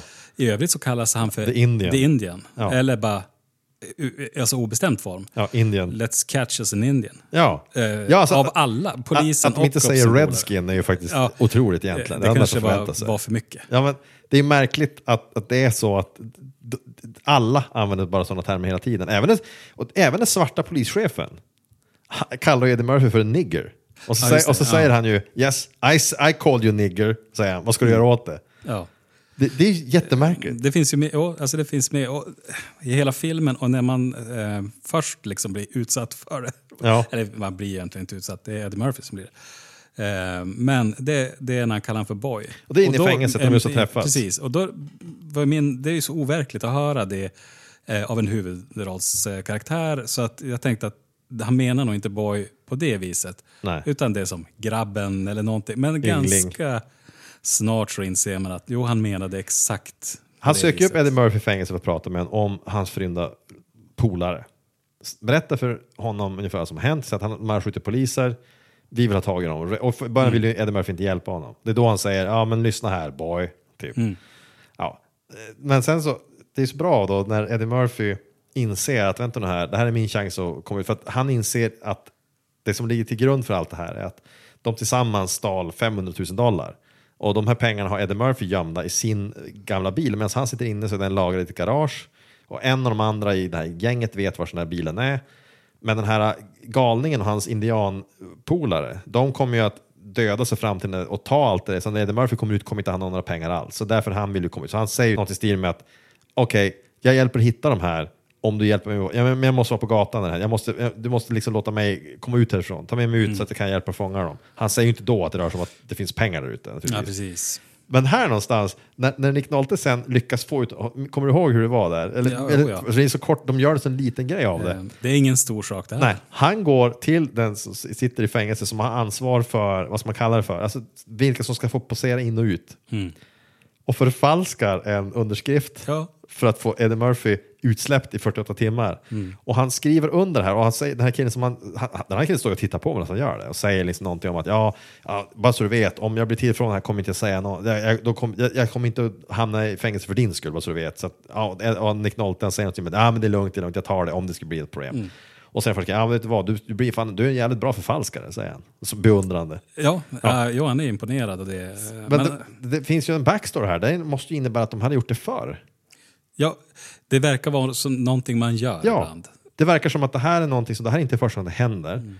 Den här killen är lite nervös för att åka dit, men han är helt okej med att låta en polis hämta ut en fånge ur finkan och dra iväg med honom. Så länge han och så fejka ett papper för det. Ja, ingen verkar heller fråg, nej. ifrågasätta senare heller för att ehm, Reggie, han hänger ju med överallt. Ja. Och, och ehm, det är ju ingen som ifrågasätter det här. Nej, men det är så, hela, så, så Nick Noltes alkoholiserade trafikböter samlande polis är också en person som regelbundet tycks det, nog regelbundet för att det ska vara en grej att den här killen i fängelset känner igen honom och är van att göra det här. Han tar med sig fångar ut ur finkan då och då. Ja. Men varför? Det är bra polisarbete som GV skulle jag ha sagt. eh, nej, exakt, det, han, han hämtar ut dem, eh, det är ingen stor grej. Han behandlar det ungefär som när han, någon liksom ifrågasätter att han häller upp kaffekask. Ja, Ja. nonchalant axelryckning Det- det är och lite surmulen. Ja. Han tar ju med sig honom och där har man också det här där, där man reagerar liksom med att det här är så jävla rasistiskt. För han förklarar också att han, jag äger dig. Ja, och I sätter på honom boy. handfängsel. Ja, Ja, I own ja. you boy. Och då känns ju genast Nick Nolte som en plantageägare. Känner- ja. ja, ja, men så är det ju. Och när de kommer ut, och sen, han kommenterar också att, att Eddie Murphys karaktär, han, han klär sig i väldigt snygg kostym. Och han kommenterar det, att liksom, har du klätt ut dig? Sånt där, han. Och så, han säger, vadå jag ser bra ut? Och så, men du är ändå värdelös, du är bara en bara, Ja. Men jag ser ju åtminstone bra ut. Eller något sånt där, skämtar ja. tillbaka. Och det, det, det är ju bara en vanlig förolämpning förvisso. Det är relativt, men det sätter någonstans att, att bli behandlad så där dåligt direkt av någon du ska hjälpa. Det är klart att du, du borde ju agera mer förolämpande än vad Eddie Murphy gör. Eddie Murphy agerar som att, ja, som, att det, som att det här inte är någon stor grej. Men när han sen börjar kalla honom för som sagt var, han kallar honom också för nigger vid åtminstone ett tillfälle. Watermelon. Mm. Var, eh, da, eh, vad var det? Charcoal colored någonting. Charcoal colored, colored loser. Loser, precis. Eh, dark skin spear chucker. Mm. Det är också ett, ett, ett ganska... Men alltså det är ju alla de här uttryck, alltså sådana som liksom på sätt och vis blir, de blir ju värre. För när Ja. han väl till slut då eh, säger en ordet Ja. till honom, Ja. Då är det lite förlösande. För det är, som så här, ja, nu har, det är svart på vitt. Det, det är Ja. liksom, han, är, han är en jävla han är en rasist. Han, han, släng, han är inte bara dålig på att välja sina ord. Och liksom, ehm, Han tycker genuint att det är han, så här. Precis. Så när det undrar- kommer sig, det ordet, det, det är inte säkert, särskilt liksom hårt. Nej, och, Det är och inte- Eddie Murphy svarar ju inte med någonting alltför bitande tillbaka. Eller verkar inte Nej. ens bry sig ärligt talat så mycket. Han bara, han säger någon, han säger någon sån här, han kallar han för så här någon, någonting så här honky eller något Jo, vid något jo, tillfälle. ja, ja. Men det är väldigt milt i Väldigt jämförelse. light alltså. Om man skulle göra några nedslag nu i filmen så här, det är ju när de besöker, när du säger honk, alltså den honky tonk-baren. det, det är en rolig scen Det är faktiskt. en jättebra scen, för att där är det ju så att de, de, okej, de har räknat ut att den här indianen hänger ibland på en bar som då spelar countrymusik. Och Nick Nolte vet vad det är för ställe, men han har inte varit inne så mycket. Men han varnar Eddie Murphy att du kan inte gå in här, det kommer inte gå. Och Eddie Murphy, han säger att äh, vadå, det här kommer jag klara bra, det är bara, att liksom, det är bara, det är bara att snacka. Man det är bara att snacka. Och så säger då, Nick Nolte ytterligare ett, ett dåligt omdöme. Han säger okej, Nick, du, om du tror att du kan klara det så bra, men gå in då. Och så, och så ser vi hur det går det här. Väl medveten om vad det här är för ställe. Och sen, du kan till och med ta min polisbricka. du kan ta min polisbricka Ja. och gå in och låtsas vara polis. Mm. Det är också någonstans ett ganska kraftigt lagbrott misstänker jag. Det måste vara det. Så Eddie Murphy vandrar in och sen är det här en sån här sydstats countrybar mitt i San Francisco. Jag tycker att den här, just bara, för när man ser den utifrån baren, Ja. så eh, det finns ingenting säger något om innehållet. Nej, det ser ganska oskyldigt ut. jag förväntade mig typ Cheers kanske. Ja, man kommer något, in. något åt det hållet. Man kommer Men- in och då är det en västernbar, alltså du, och du kommer rakt Ja, in i den. rakt in. Det är jättemycket folk, alla har cowboyhattar. Det dansar en, en, en topless-danserska på bardisken som gör en cowboydans. Det är ett band som spelar någon slags country-rock-aktig musik på scenen. Och, och så är det sydstatsflaggor överallt. Mm. Överallt. Ett ställe som Nick Nolte borde ha besökt flera gånger. Ja, han, han känner sig känns jättehemma. Ja. Han, Nick Nolte går och sätter sig vid bardisken. Och när han kommer in, han är ju den enda svarta där, såklart Eddie Murphy. Mm. Han är naturligtvis den enda svarta där, som, han tror inte någonsin varit in där överhuvudtaget. Antagligen. Och han vandrar in och inser direkt, okej det här blir lite svårare än jag trodde. Men han börjar ju bete sig då, det är då han går in i den enda sekvensen av filmen där han beter sig som, som eh, vi förväntar oss att, att han ska göra som komiker. Han har sitt sätt att spela över, lite grann som då snuten i Hollywood, karaktären han spelar. Där han går in som en, vad säger man, en confidence trickster. Och börjar vråla åt folk och bossa runt dem och, låtsas, och utger sig vara polis vid flera tillfällen. Flera tillfällen. Jag tycker hans inledning är superbra. För att han går ju då fram till bartendern och så säger han har du sett den här personen? Ja. Och bartendern säger nej, bartendern är inte otrevlig. Nej. Bartender, alltså över, överhuvudtaget så är det så här att de här männen i cowboyhattar här, det finns ju ingen där som eh, de, alltså, ja, de, de är egentligen mer representativa för vita män än vad Nick Nolte är, om jag får välja. Ja. Det är inget sådär som, som liksom behandlar honom illa. Han säger, ja, De tittar misstänksamt på honom. Och det är klart. han, det bartendern vet ju då inte. Han säger nej, jag vet inte. Och då går ju Eddie Murphy från 0 till 100 och sylar ett ölglas i, i liksom en spegel bakom. Det, det är så Börjar vråla åt honom. Bara, jag, jag börjar tänka mig in i, ska den här ska jag göra så själv. Ja. Det krävs mycket mer än det där. Ja, för framförallt så är det ju det att i det ögonblick han gör det, för han, han, omedelbart går in i rollen som en psykopatpolis som använder sin badge för att bossa runt folk och behandla dem väldigt dåligt. När han går därifrån efteråt så har de ju ingen aning om att han inte är en riktig polis. Så de kommer för alltid nu att ha bilden av att en svart polis har just kommit in här, slagit sönder inredning, hotat folk, stulit saker, bossat runt folk och sagt jag är din värsta mardröm, I'm a nigger with a badge. Just det. Och jag gillar att mess people up.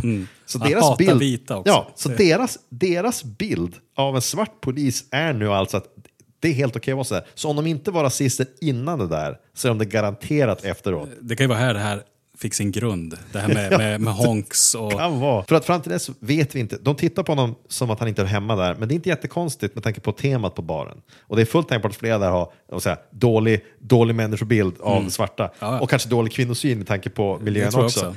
Så att man som skriker jiha i bakgrunden och ser ut som en riktig jävla jokel. Men, men överlag så misstänker jag att, att deras bild av svarta är sämre. Till och med mycket sämre. Mycket sämre. Och poliser. Ja, om vi, vi utgår från så att de här var faktiskt inte riktigt rasister. De hade vissa fördomar. Ja, Men nu är det- de bekräftade. Liksom ändå, ja, de har, det har just bekräftats. Rasmotsättningarna i San Francisco Ökade, eh, ökade tusen med- procent Precis, upp direkt. ja. För de kom ut därifrån och hälften av dem går ju på väg från baren, lätt salongsberusade, på väg från baren, direkt till närmaste KKK Office och joinar. Det tror jag. Det var ju det som fick det att rinna över. Ja, för de har just fått se hur deras bar blivit trashad av en svart polis som använder sin badge och hotar och säger vadå, ska du våga slå tillbaka? Tänk på att jag är polis ungefär. Alltså försöker provocera och varna att ja, vadå, är du dum i huvudet, försöker attackera en polis, då ska du minsann få. Så här är det bara jag som får dela ut örfilar, ungefär så. Ja. Och sagt, så bilden av det här, och Nick Nolte som sitter och tittar på det här, han gör ju heller ingenting för att ingripa och säga att okej, nu, nu tar vi lugna ner oss. Han sitter och tittar på och tycker att ah, du skötte det ganska bra det där. Jo, alltså, han, är, Ja. han blir lite impad. Han blir lite de fick impad. ju faktiskt fram informationen de behövde. Ja, Det, vilket var en liten lead då. Eh, Men, men det var en... eh, vi säger så här att han fick ju knäcka många ägg på vägen Det är ju på bekostnad av public relations Ja. en lång tid framöver. Framförallt för, svarta poliser. För nästa gång en svart polis går in på den baren så kommer han inte bemötas särskilt vänligt misstänker jag. Alltså PR-kampanjen som kommer behövas efter det här för att förbättra dels polisens också, rykte. Kan du tänka också när någon, om någon av de där an, bara anmäler honom. Mm. De ringer till polisen och vi har anmält att en av era poliser betett sig dåligt så börjar de fråga runt vem? Ja, det är en svart polis. Vi har ingen sån. Vi har, ja, han är chef här. Det finns en svart polis som är chef. Då kom, har vi ingen annan? Nej. Då, då kommer de säga, "Jaha, så vadå, är han chef? Var Såg så du här?" numret på brickan? Ja. Nej, men han var i sällskap med en så här scruffy looking alkoholdoftande Mm. polis. Och bara, Jaha, okej. Det, det, det finns två utgångar av det här. Antingen så, så väljer hela departementet mörka att en av deras män willy-nilly lånar sin bricka till en fånge som man har tagit med sig ut ur fängelset på låns som en biblioteksbok. Mm. Eller, eller så säger de att Nick Nolte, hör du, alltså, du har jätte, det här är så mycket, det är jättemånga tjänstefel på en gång. Det är brott rent ut sagt. Mm. Vi har, lagt allt, vi har samlat allt på hög och vi gör en samlad bedömning. Det blir, vi kan inte ha det så här längre. Ja, men det, det är en bra serie faktiskt. Därför att, men Eddie Murphy är ganska rolig när han gör det där. Han, är han, är det. Han är lagom rolig också tycker jag. Ja, han spelar inte Ehm, över jättemycket ändå. nej. Gör han inte. Och det, kan vara lite det här de sökte också till den här rollen. Alltså, någon som eh, hade munläder, om vi kallar det för det. Ja. Eh, och, och han håller det på en ganska lagom nivå. Det flippar inte ur, det, blir, det är roligt, eh, men det, det blir inte tongivande i filmen. Liksom. Han sa för övrigt i en intervju att han inte visste hur han skulle agera när han skulle spela in den här filmen, när han skulle göra den där scenen. Så han försökte emulera minspelet av Bruce Lee. Det är finns ju med i Raw, tror jag, Ja. när han gör. Och kanske han, gör, lite i ja. Golden Ja. Child så gör han något liknande. Men i Raw har jag för mig att han för det, det gör sig lite lustig över eh, ja, vad som, alltså när man kommer ut från att ha sett en Bruce Lee-film. Ja. Hur man agerar då. Ja, ja, ja. ja. Men han sa att han hade försökt emulera Bruce Lees minspel och det kanske han gjorde. Det är svårt Mm. att bedöma, men det är möjligt. Uh, oavsett vilket så, den här scenen, det jag tycker också är bra med, alltså bortsett från hela inre temat och så vidare, det är att den här, när han vandrar in där, de- när Nick Nolte och han går ut därifrån efteråt, så he, de hade ju ett vad där. Där han, Nick Nolte gick med på att okej, om jag lyckas få fram information här, då, då ser det ut att jag får ligga med prostituerad. För att jag har suttit i fängelse i två Ja, ja, just det. Jo. Ja. Och Nick Nolte går med på det där. Sen så ne- reneggar han ju på den grejen och säger något i stil med att han liksom, men det kan inte jag, är polis. Som att det har hindrat honom hittills med alla andra saker som har försiggått. Ehm, det finns mycket han gör som, ehm, som hindras egentligen av att han är polis. som borde hindras av polis. Ehm, det har, jag vet inte, nu har det antagligen redan varit, men det finns ju en slagsmålsscen dem emellan. Mm. ja, de Så- slåss, det är, på, det är senare i filmen. De slåss ja. jättemycket. Men Ja. då, ja, vi kan ju hoppa till den. Ja, egentligen. Eh, de gör upp där. Då. Eh, och de gör upp för att Nick Nolte, han känner att argumenten är slut. Nu tar Ja, nu har jag, näst, jag har tagit till alla förolämpningar jag kan. Mm. Jag har inga fler. Jag får ändå ingen styrsel på. Så att han lägger, han lägger ifrån sig bricka och pistol på huven på bilen, så Ja. nu ska vi göra upp. Och så börjar de slåss. Och då är det också, en, det här minns jag faktiskt från när jag såg den när jag var mycket, mycket yngre. Ja. Att eh, jag reagerade över att de slår varandra hur länge som helst. Ja, det är en lång Utdragen. aggressiv scen Ja. där de slår honom i huvudet gång på gång. Och ingen vinner ju, för att Nej. det, det, sla- slagsmålet avbryts ju av att andra poliser kommer dit. Ja, och genast, vad tänker man, då tänker man ju dels då på um, Lethal Weapon. Där det är så att de, kom, de här poliserna kommer ju faktiskt inte dit för att titta på fighten. Nej, nej. De kommer dit för att avbryta den. Ja. Ehm, Och säger upp med händerna varför Mm. det pågår det här.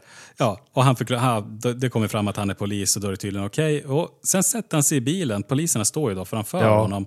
Han tar upp fickpluntan och tar sig en hutt och så kör de iväg. Ja, för att återigen, han, han super i bilen på ett sätt som är så nonchalant att jag måste anta att det här är inte olagligt i San Francisco. Eller att poliserna, ser, han har antagligen saft i den. För ingen gör så när vi står framför. Ja, det där kan ju inte vara sprit. Det skulle ju ingen polis dricka. Han är ju polis. Det är helt omöjligt. Det, ingen polis ska ju dricka i tjänsten. Nej, Då låter jag man köra också. Det är så här, ja de är jätteblåslagna båda två. Det var fullt slagsmål. Ja. De kommer dit och säger att okej, det är en polis och en, ja, vem är den andra killen? De kollar inte upp det. Hade de gjort det, han är ju en fånge, han ska, han ska inte sitta på anstalt. Han är ute på någon slags, vad är det här för någonting? Och sen så när han då säger, ja men jag är polis, det här är okej. Så, ja, ja, ja, far då. Han, det finns ändå mer att man kan ta saker på sitt ansvar. Ja, exakt. Det är samma grej där. Precis. Ja. Det, ja, ja, det, här, det är lugnt, det är lugnt, jag sköter det här. Jag tar hand om det. Men i bästa fall, i bästa fall så har de ju bevittnat, det, det är ju ett brott oavsett, du får inte hålla på och slåss på det här sättet. Men han har också, som du säger, lagt sin, sin bricka och sin, sin pistol på en motorhuv en bra bit bort från där han är och Mm. Ja. Så vem som helst kan ju bara gått och plockat en bil, en bricka och en pistol och bara dragit iväg. Och han har redan förlorat en pistol, ska vi komma ihåg. det här. En pistol i den här filmen. Ja, som har använts vid ett mord. Hur många Redan. pistoler har han förlorat under sin karriär? Ja, det undrar man också. Det här är ju sagt, inom ramen av 48 timmar Ja. efter det hände. Så han, kan, han skulle inom ett dygn ha kunnat bli av med två pistoler som används i två separata mord. Det är fullt möjligt Ja, ja. att det skulle hända. Och sen, det, han nämner det också vid tillfället, varför, när han får frågan varför du så investerade i det här. Då kunde han ju säga, ja, för att jag såg mina partners bli skjutna eller jag var där när det hände, kunde stoppa. Den säger det, ja, jag är inte så glad att folk tar mitt vapen. Inte så glad. Nej, alltså, I'm not too happy about guys stealing my gun. Det är alltså det han primärt tycker är det jobbiga med den här situationen. Inte så mycket att han har sett att de har mördat poliser mitt framför honom, utan att han tog hans pistol och drog iväg med. Det är ju principen. Man, man skär. Alltså, stjäl inte. de hade kunnat ta pistolen, skjuta min, min, eller min, ja, min kollega. Ja. Men sen kunde de väl ha släppt pistolen på vägen ut. Hade de, man får känslan att det är så. Hade de bara droppat pickan på backen, då hade det varit lugnt. Då hade han åtminstone varit relativt okej med det. Han, då hade han gjort en halv dag och sen tagit ledigt till eftermiddag för att gå och dricka. Mm. Nu, nu lägger han istället in 48 timmar eh, dygnet runt tjänst för att hitta de här killarna. För att de, de har tagit hans vapen och det är någon slags övertramp där då. Ty, tydligen. Ja, gammeltidens desperados skulle aldrig ha farit iväg med vapnet. Men sen är det ju, det är en scen där de sen då jagar, de här brottslingarna här i fråga, de, ska då, de har ju vid det här laget fått reda på vars pengarna är, att, de, att pengarna är en bil. De, har, de, kid, de kidnappar, det är också psykopatbeteende det, deras gamla polare som nu lever, som inte åkt dit, men som vet vars bilen är med pengarna. De tar ju hans tjej som gisslan, istället för att bara vandra upp och säga du, du vill ha den där bilen, de hade ju kunnat nöja sig med det. Men han säger, nej men, ja, men den är inlåst, de hotar med pistol direkt och liksom, ja, men vi tar din flickvän som gisslan och håller henne. På måndag så hämtar du pengarna, ger dem till oss, annars, annars råkar hon illa ut. Ungefär så. Det blir ju också det här liksom desperado-beteendet. Ja. Att de drar med sig henne. Som en gisslan. Ja, som en gisslan. Liksom, Bökigt. Ja, väldigt bökigt. Men när de då sen ska utväxla så gör de det med en buss de kapar. Och den bussen, det finns en scen där då Eddie Murphy och Nick Nolte jagar bussen som innehåller då, det, det här läget innehåller det, två brottslingar som de är ute efter. Minst en gisslan, det vet de. Bussen kör genom San Francisco. De har möjlighet att bara följa efter om de vill. De kan skugga den. Men vad gör de istället? De åker bredvid den och skjuter mot den genom San Franciscos trafik under natten. Och de jagar den i flera kvarter och den skjuts tillbaka och det skjuts framåt. Nonstop. Skjuts, skjuts, skjuts mellan där.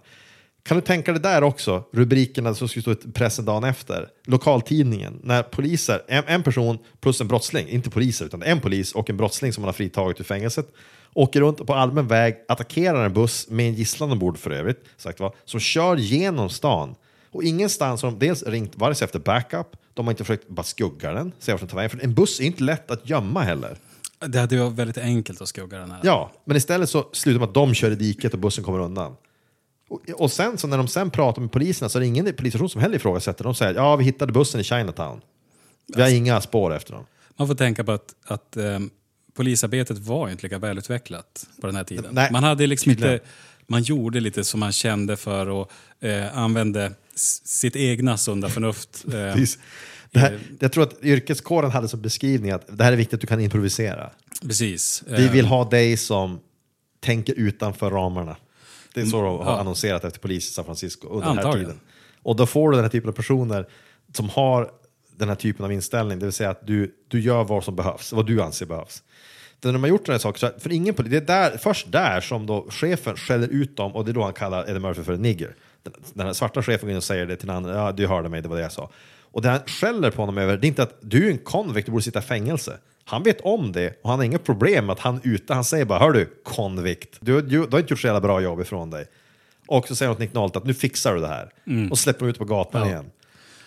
Hur många gånger under filmens lopp skulle du säga, skulle situationen, skulle kommentaren vi måste se över våra rutiner behöva sägas i pressen? Hur många gånger skulle Alltså, det kunna komma det, in? man sk, jag skulle kunna dra till med var tionde minut. Det känns som att vi. åtminstone skulle chefen sitta och ha en hel del att förklara. Äh, chefen, det ska, Mm. väl, det, ska vara, det ska vara departementschefen, det ska inte vara bara han. Det ska vara deras överchef. Han skulle bli tagen ur tjänst. Alltså chefen skulle bli tagen Ja, ur ja, tjänst. ja. Nick Nolte skulle bli tagen ur tjänst. Och sen skulle det vara väldigt många intervjuer i rad för tre olika kanaler, för Mm. radiokanaler och för tidningar. Där de skulle säga, han skulle säga att vi måste se över våra rutiner. Här har vi brist, brustit i våra rutiner.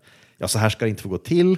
Här har vi haft dålig Mm. översyn. Här, jag måste tillsätta en utredning. Det skulle vara många sådana. Det skulle sägas flera gånger under filmen. Fängelset Oh ja. skulle kunna göra det. Här, hur, varför, hur kommer det sig att fäng- fången ens var utomhus med ett vapen i händerna? Ja, vi måste, Alltså, vi måste eh, se fängelset är rutiner. kanske de som mest tydligt måste se över rutiner. eh, om vi börjar där. Det är väldigt enkelt att bara komma in. Ehm, Ja, vi kanske måste göra så att det inte längre krävs bara en målsmans underskrift för att släppa ut ja, någon. precis, Morsmans. Ja, det, Ja. Det, det är på den nivån det är just nu. Mm. Det krävs en målsmans underskrift för att du ska få valsa ut ur fängelset Mm. på obestämd tid, mer eller mindre. Så länge någon annan tar ansvaret. Skriv Ja. på att det här är lugnt. Jag, jag har det här. Det Alltså lugnt. det här var på den tiden någon sorts gentlemannakodex var det som räckte som underskrift. man, kan, man kan inte börja tänka heller att den här polis, alltså, hela polisdepartementet och fängelsechefen, vem det nu är som sitter där, de har väldigt mycket förlora på att en av de här sidorna åker dit. Så de mörkar nog för varandra, för det har gått ganska långt. De är medberoende på det här sättet. Mm. De har ju båda två byggt upp ett ganska korrupt nätverk som alla är beroende av att nu håller vi locket på grabbar. Så nu håller vi varandra om ryggen här. Så om någon ställa frågor då säger vi fan inte ett, ett, ett pip. För direkt man börjar vända på en sten, då kommer hela bygget att rasa. Så är det ju. Då kommer det visa att det här är ju fullkomligt korrupt hela vägen igenom. Hela vägen. Ja, alltså det finns så mycket sprickor i det där polishuset. Allt kommer att börja Eh, med att och det- en parkeringsintendent kommer att nysta upp allt det här när han börjar undersöka varför en polis har flera hundra parkeringsböter som Ja. han inte har gjort någonting åt. Just det, kast, alltså det ser man ju i film att de kastar parkeringsböter. Ja. Och jag, jag har inte fått så många böter i mitt liv. Men grejen är den att om jag kastar den, så det innebär ju inte att jag inte måste betala. Nej. Det betyder att den blir ännu dyrare. Ja, och du vet inte ens hur mycket den är på från början. Det är också det som är grejen, att när du bara kastar en parkeringsbot, när du, när du på morgonen kommer ut och ser en parkeringsbot och du går fram nonchalant och lite irriterad, tar den, knäller upp och kastar den, då, här, då är det här inte din första bot du har fått. Det här är kanske din tjugonde. När du, nått, när du har gått, nått den nivån. Alltså när du inte längre bryr dig. Det enda jag har sett i svensk, alltså i, i mitt liv, som är någon slags, eh, vad ska man kalla det för, en situation där man skulle kunna möta, skulle vilja möta personen bakom bilen så att säga, som har fått böter. Det var en bil som stod parkerad efter en väg för något år sedan under flera veckors tid på något där man inte fick stå. Och han fick en ny parkeringsbot varje dag. Och till slut var det så fullt av så här lappar under hans vindrutetorkare att det gick inte att sätta dit några fler. Så då började lapplisan pula dit dem på andra ställen där det gick att fästa dem någorlunda, eh, liksom vid huven och sådär. Så mot slutet av de här två veckorna, eller vad det kan ha varit, tre veckorna, då han har varit bortrest får man anta, så var bilen var tapetserad med alltså hela fronten. Och så regnade det en dag och då var alla liksom bara palp sådär. Och jag Ja. undrar, jag undrar för den bil, en, och så en dag när jag passerar den så är den bara borta. Och då tänker jag, undrar om han nu har kommit hem och sett det där, han måste ha ett hjärtslag. Alltså jag tror att om man låter det där hända så är man inte den typen som får hjärtslag. Ja, men om du har, du kanske, han kanske har trott att han var parkerad på ett bra ställe och varit borta på utlandsresa i tre veckor. och eh, där kommer du aldrig att liksom vinna i, om du skulle dra Du det vidare till en överklagan.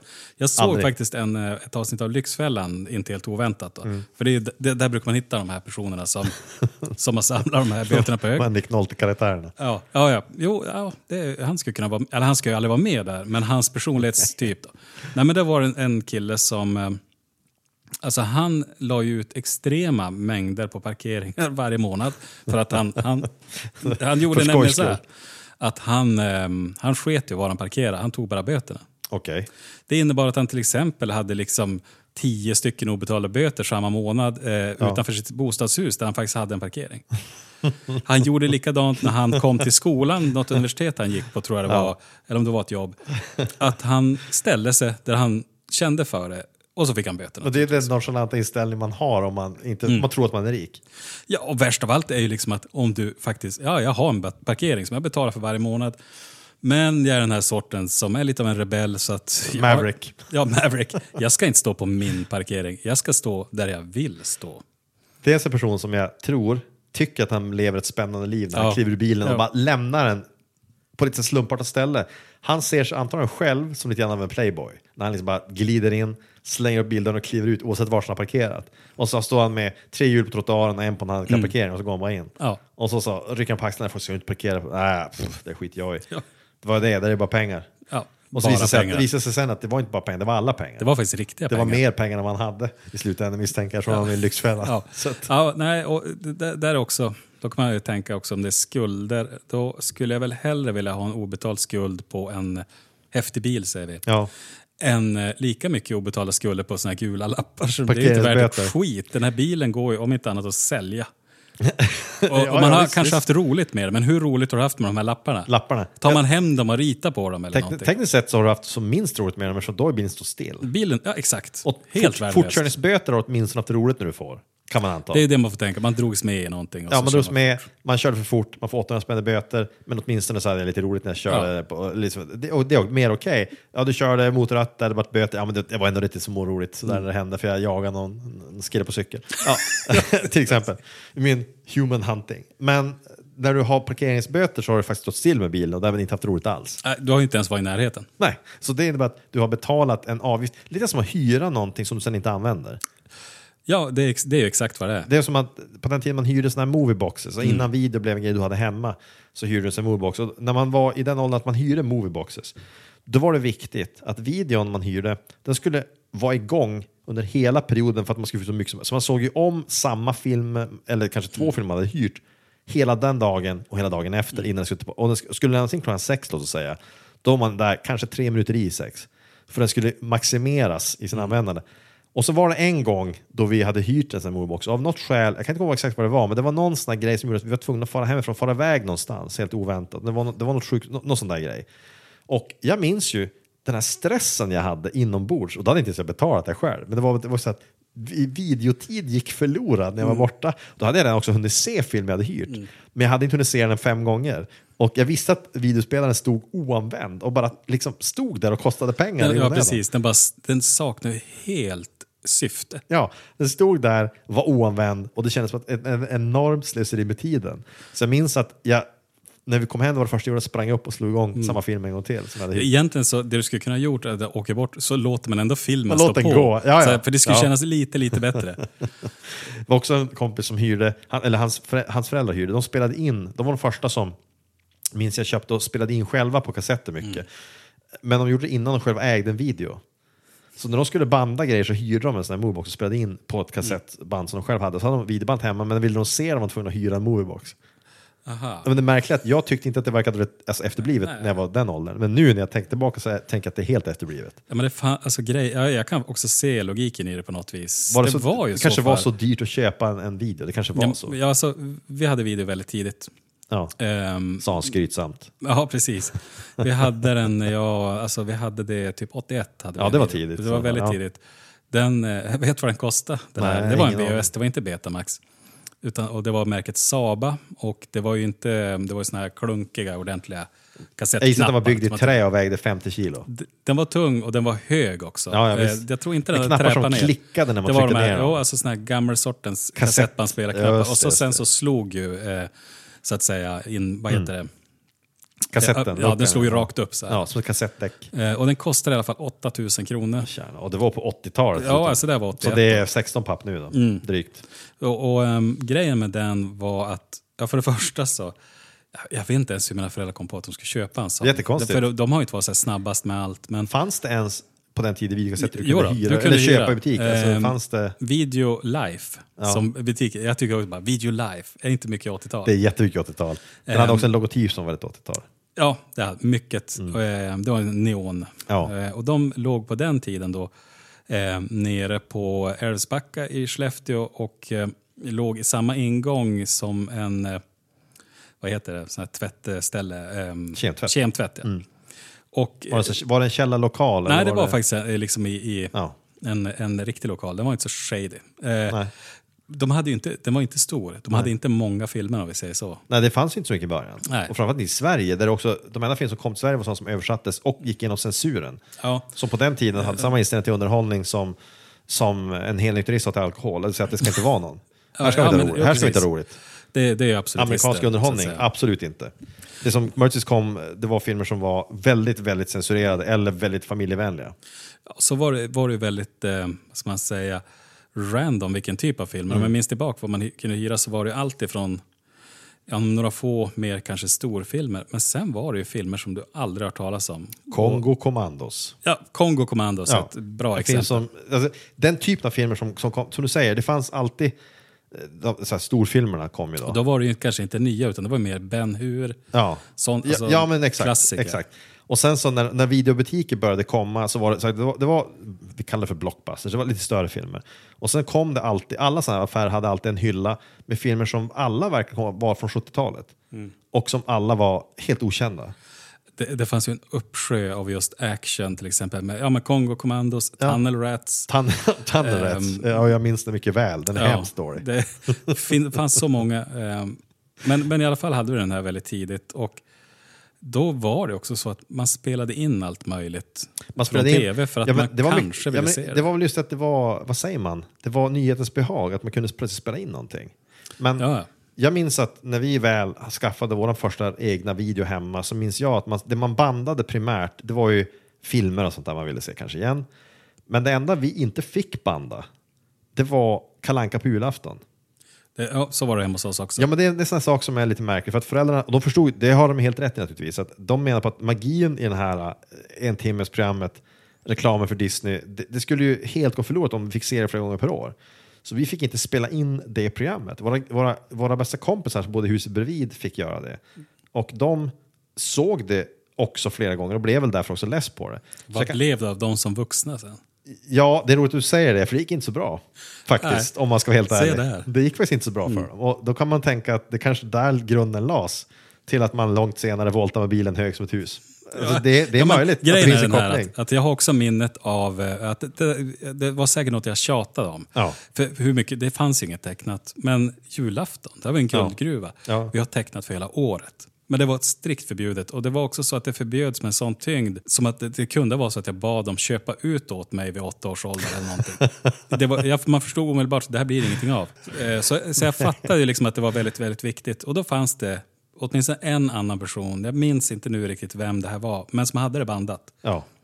Och ganska liksom... Smygsåg det han? Smy- Nej, eller fick han se det hemma? Var tror han fick sån- se det när han Hade han en sån oansvarig förälder som lät honom se det när som helst? Alltså, det är nästan i. I efterhand så är det så att jag utgår från att det var så. Ja. Eh, Det, det var ju antagligen någon som, när man kom upp i åren, så då fick man ju dricka som man ville, Ja, eller röka eller något. Ja, men det, det fanns ju vissa föräldrar som hade en väldigt avslappnad inställning till alkohol till barn som var underåriga. Alltså, Mm. Som, som lät ungdomar, alltså, ungdomar, lät sina barn börja dricka, smaka vin och sånt där när de kanske var 13. Mm. Ja, det fanns ju sådana.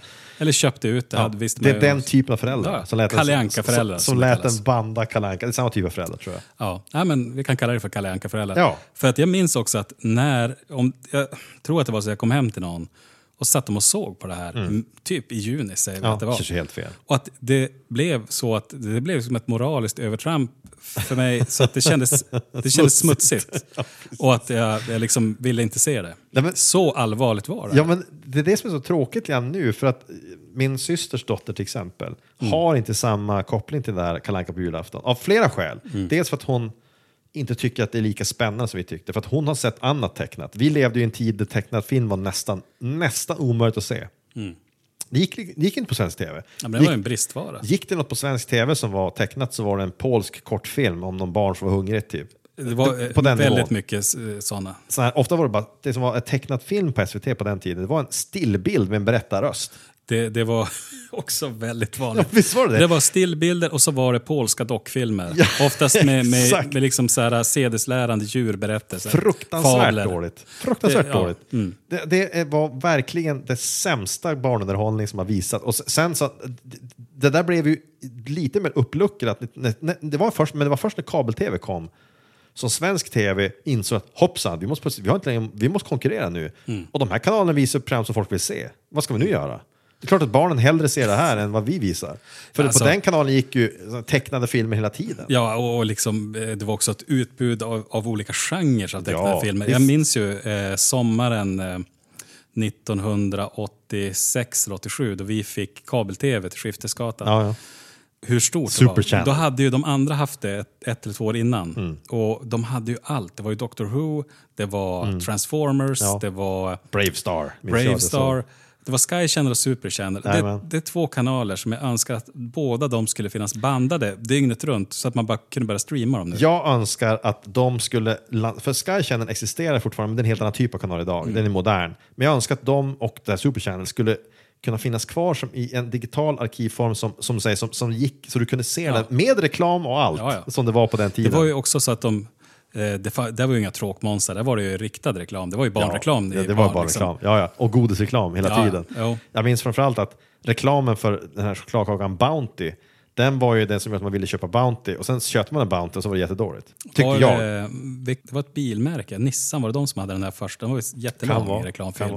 Man trodde nästan att det var en film. Det, men- kan, det kan stämma när du säger det, det känns lite bekant. Men jag minns framförallt att den leksaksreklamen, man, man, man gick och satt hos en kompis som hade kabel-tv före oss och såg reklam på Superchannel. Man såg något tecknat så kom det reklam för samma leksaker som reklamfilmen var.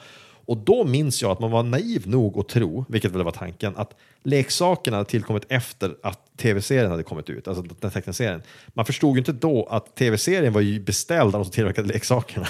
Ja, Såklart. Nej, det, det, men det här var ju verkligen som att ehm, man aldrig hade ätit godis och plötsligt, ja, man äter liksom kåda kanske. Ja. Något- man, något man har tuggat en god, i skogen läskande bit kåda Mm. i Och så skogen. öppnar någon liksom en gott och blandat. Ja, alltså det var så häftigt, så häftigt var det faktiskt. Ja, men det är så märkligt också, för att den här, den här revolutionen som kom då gjorde att svensk tv var tvungen att skärpa till sig lite grann. Mm. Men det tog ändå lång, lång tid innan de var tvåa på bollen ens, det här med oh ja. att visa tecknat. För det var fortfarande att de hade någon slags bild av att ja, tecknat, hmm, bara på lördagar, en kortfilm i Det, Barnjournalen. det fanns Eller i bara. Lilla Sportspegeln. Lilla, det fanns eh, två, jag vet inte om det här kördes samtidigt, men det fanns på Lilla Sportspegeln på måndagar och det fanns... Eh, Godmorgon Sverige var det. God morgon Sverige Just på helgen. Det. Det. Jag vet inte om det gick samtidigt, men och då var det frågan om, vad heter de? De Tom och Jerry. Mm. Tom och Jerry, ja. Tom och Jerry eller Piff och Puff. De, Ja. de två var det. Och det var ju frågan om fem minuters avsnitt. Ja, det var, så kortfilmer, du fick. de här korta. Det, var alltså- inte, om någon skulle ha kommit på SVT på den tiden och sagt, eh, vad sägs om att vi visar hela Djungelboken? Mm. Då skulle någon chef där ha praktiskt taget exploderat av ilska. Man hade tror jag. ju rasat. Han hade, han hade rasat. Den personen hade ju inte fått ha kvar jobbet. Oh, nej. Att föreslå en sån sak. Att vi skulle visa den här amerikanska smörjan Mm. som Disney producerar för barn. För barn, herregud. När vi vadå, vi har ju den här polska dockfilmen vi ska visa. Två timmar. Knappt översatt ens. Alltså polska fabler. Det, det var däremot kan vi lägga pengar på det här. Mm, solstolarna verkar vettigt. Det kan vi visa. Precis, det här det kommer hålla i alla tider. Precis. Det är två gubbsjuka slemmiga snubbar som tafsar på små tjejer. Det blir bra. Det är lämpligt för barn att se. Det här är något vi kan damma av om 20 år och visa igen. Det är en investering. Ja, precis. det här kommer bli tidlös klassiker. Ja, ja, jo. Nej, men alltså det, det var ju på den tiden då man såg kanske USA mer som... så- Jag vet inte vad det fiende. Jag vet inte vad det var. Ja, ja precis. Kolonialmakt eller inte. någonting. Eh, Det var, var så jävla skept... Vuxenvärlden var så oerhört Det skeptisk. fanns väl en kvardröjande, väldigt stark anti, anti, vad ska man säga, det en sån hippievåg, alltså kommunist, Mm. eh, Ja. romantiserande våg mot just det kapitalistiska USA på den tiden. Men Så var det min mamma och pappa har berättat för mig flera gånger att det var lite fult att läsa vanliga sagor för barn på den här tiden, alltså på 70-talet, när jag växte upp. Att, att, att de smög lite grann med att de läste vanliga sagor för mig när jag var liten. Mm. Utan att man skulle egentligen helst läsa sagor som hade budskap så att säga. Det skulle vara något mer uppbyggligt och som, som, som de uttryckte väldigt tråkiga barnsagor. Där man skulle få lära sig om det viktiga, att, vad det nu kan ha varit, ta hand om sin sjuka syster. Nej, men alltså, något som jag, jag lyssnade väldigt mycket på, bandat från LP-skiva, någonstans där 5-7 års ålder, det var då Kåldolmar och Kalsipper. Ja, jag minns ju det också. Ja, som är liksom Ja. så här musikalteater, eh, historia som eh, handlar om en revolution egentligen mot en kapitalistisk, Mm. eller en diktator. Då. Och eh, jag har inte så detaljminne av allting, men, men det var ju såna arbetarsånger. Alltså det var ju det som... Det var ju sån, ja, men det politiska klimatet var ju sånt Ja. naturligtvis. Och det är klart att de här föräldrarna som då läser saker när barn vill att barnen skulle bli bra medborgare och så läser de här skittråkiga grejerna. Sen har jag ett annat minne från, från dagis. Så det är ganska gammalt. Alltså jag, det är när jag är då fyra år kanske. Ja, mellan fyra och fem säger vi. Då hade vi en ja, sagobok. Och, eh, men det var ju inte en saga som... Ja, men det var precis det du pratade om nyss. Här. Det var för det första var det foton, det var ju inte tecknade bilder. Så det var ju socialrealistiskt. Ja, ja. Det handlar om hur en mamma och ett barn går och handlar på vi säger, Ica kanske. Och eh, den här ungen fastnar vid godishyllan som på den tiden eh, kanske var en hyllmeter bred bara. Det var inte en så stor. sorglig, sorglig hylla var jämfört med dagens utbud. hade statlig choklad. Nej Marabou fanns ju. Men i alla fall så blir det ett himla liv. Ungen vill ha godis. Det som är då sedesläran i den här, det är ju när mamman berättar för sitt barn att eh, det här är en kapitalistisk idé. Liksom det är förtryckarna Ja. som skapar det här behovet hos dig. Och de vill liksom att du ska gråta och tjata tills jag handlar godis till dig. Ja, herregud, det är alltså, förvisso finns det ju ett mått av sanning i det här. Men Men, det ju jag, att- alltså, jag göra minns ju det här så tydligt. Liksom, eh, det här med hur, hur, hur någon dagisfröken satt och läste den här för oss och visade bilderna. Gud så tråkigt. ja. Alltså, det, är så, det är så tråkigt.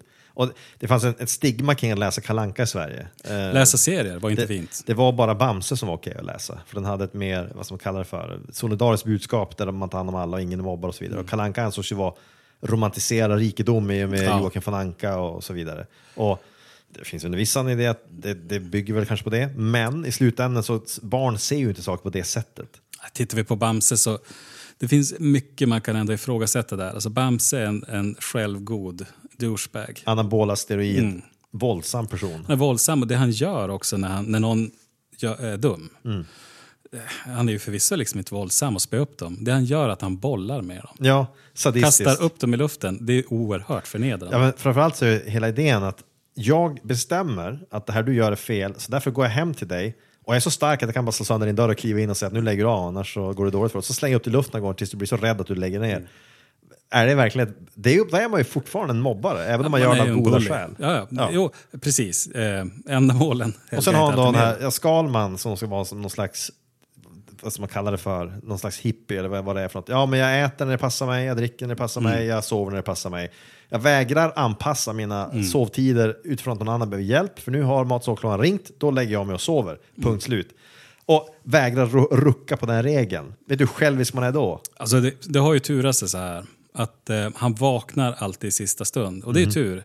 F- För det, det, det, har också, det har inte blivit någon katastrof just av den anledningen. Men den dagen som Bamse och Lille Skutt har blivit spetsade på pålar och han vaknar upp i sin flygande skottkärra och ser det så, kanske han får bara- omvärdera. Han somnar, han lägger sig och sover när han sitter bakom ratten på en bil. Mm. Ja, Det är ju oansvarigt. Nej, men hela, det- romantiserandet av Bamse är problematiskt därför att i själva verket så är sagt att det, det tycker jag åtminstone saknar egentligen allt det här som folk påstår så bra med att det ska lära folk att acceptera. Det, så är det inte alls. Inte som jag minns Alltså, Bamse i alla fall. Bamse tar ju upp olikheter och Skalman ska ju också bygga på en person som då är autistisk. ja, definitivt. Eh, definitivt. Eh, sen kommer det senare i serien med att något av barnbarnen verkar ha Downs syndrom. Ja, men okej. Man lär sig mer, mycket mer av att läsa Spindelmannen. Mycket mer. Den är mycket mer uppbygglig. För att Spindelmannen åtminstone lär dig att med stora krafter följer stort ansvar. Och redan där Det har du lärt dig ja, mer än av faktiskt. Bamse. Att om man tittar på, på om vi kollar på superhjälteserier, det som man då mm, över tid alltid har sett ner på egentligen som skräp. Så är det ju så att välskrivna, ja, även, vill säga så här, karaktärer som har funnits över tid eller, och eller är väldigt välskrivna har ju ett djup. Och det handlar ju ofta om mänskliga egenskaper som är väldigt tillspetsade. Du, och Jag håller med, man lär sig faktiskt mer av det. Det är faktiskt så, eh, jag kan ju gå in på något, men senast idag använde jag serier i mitt yrke Ja, använder serien Bra. Watchmen.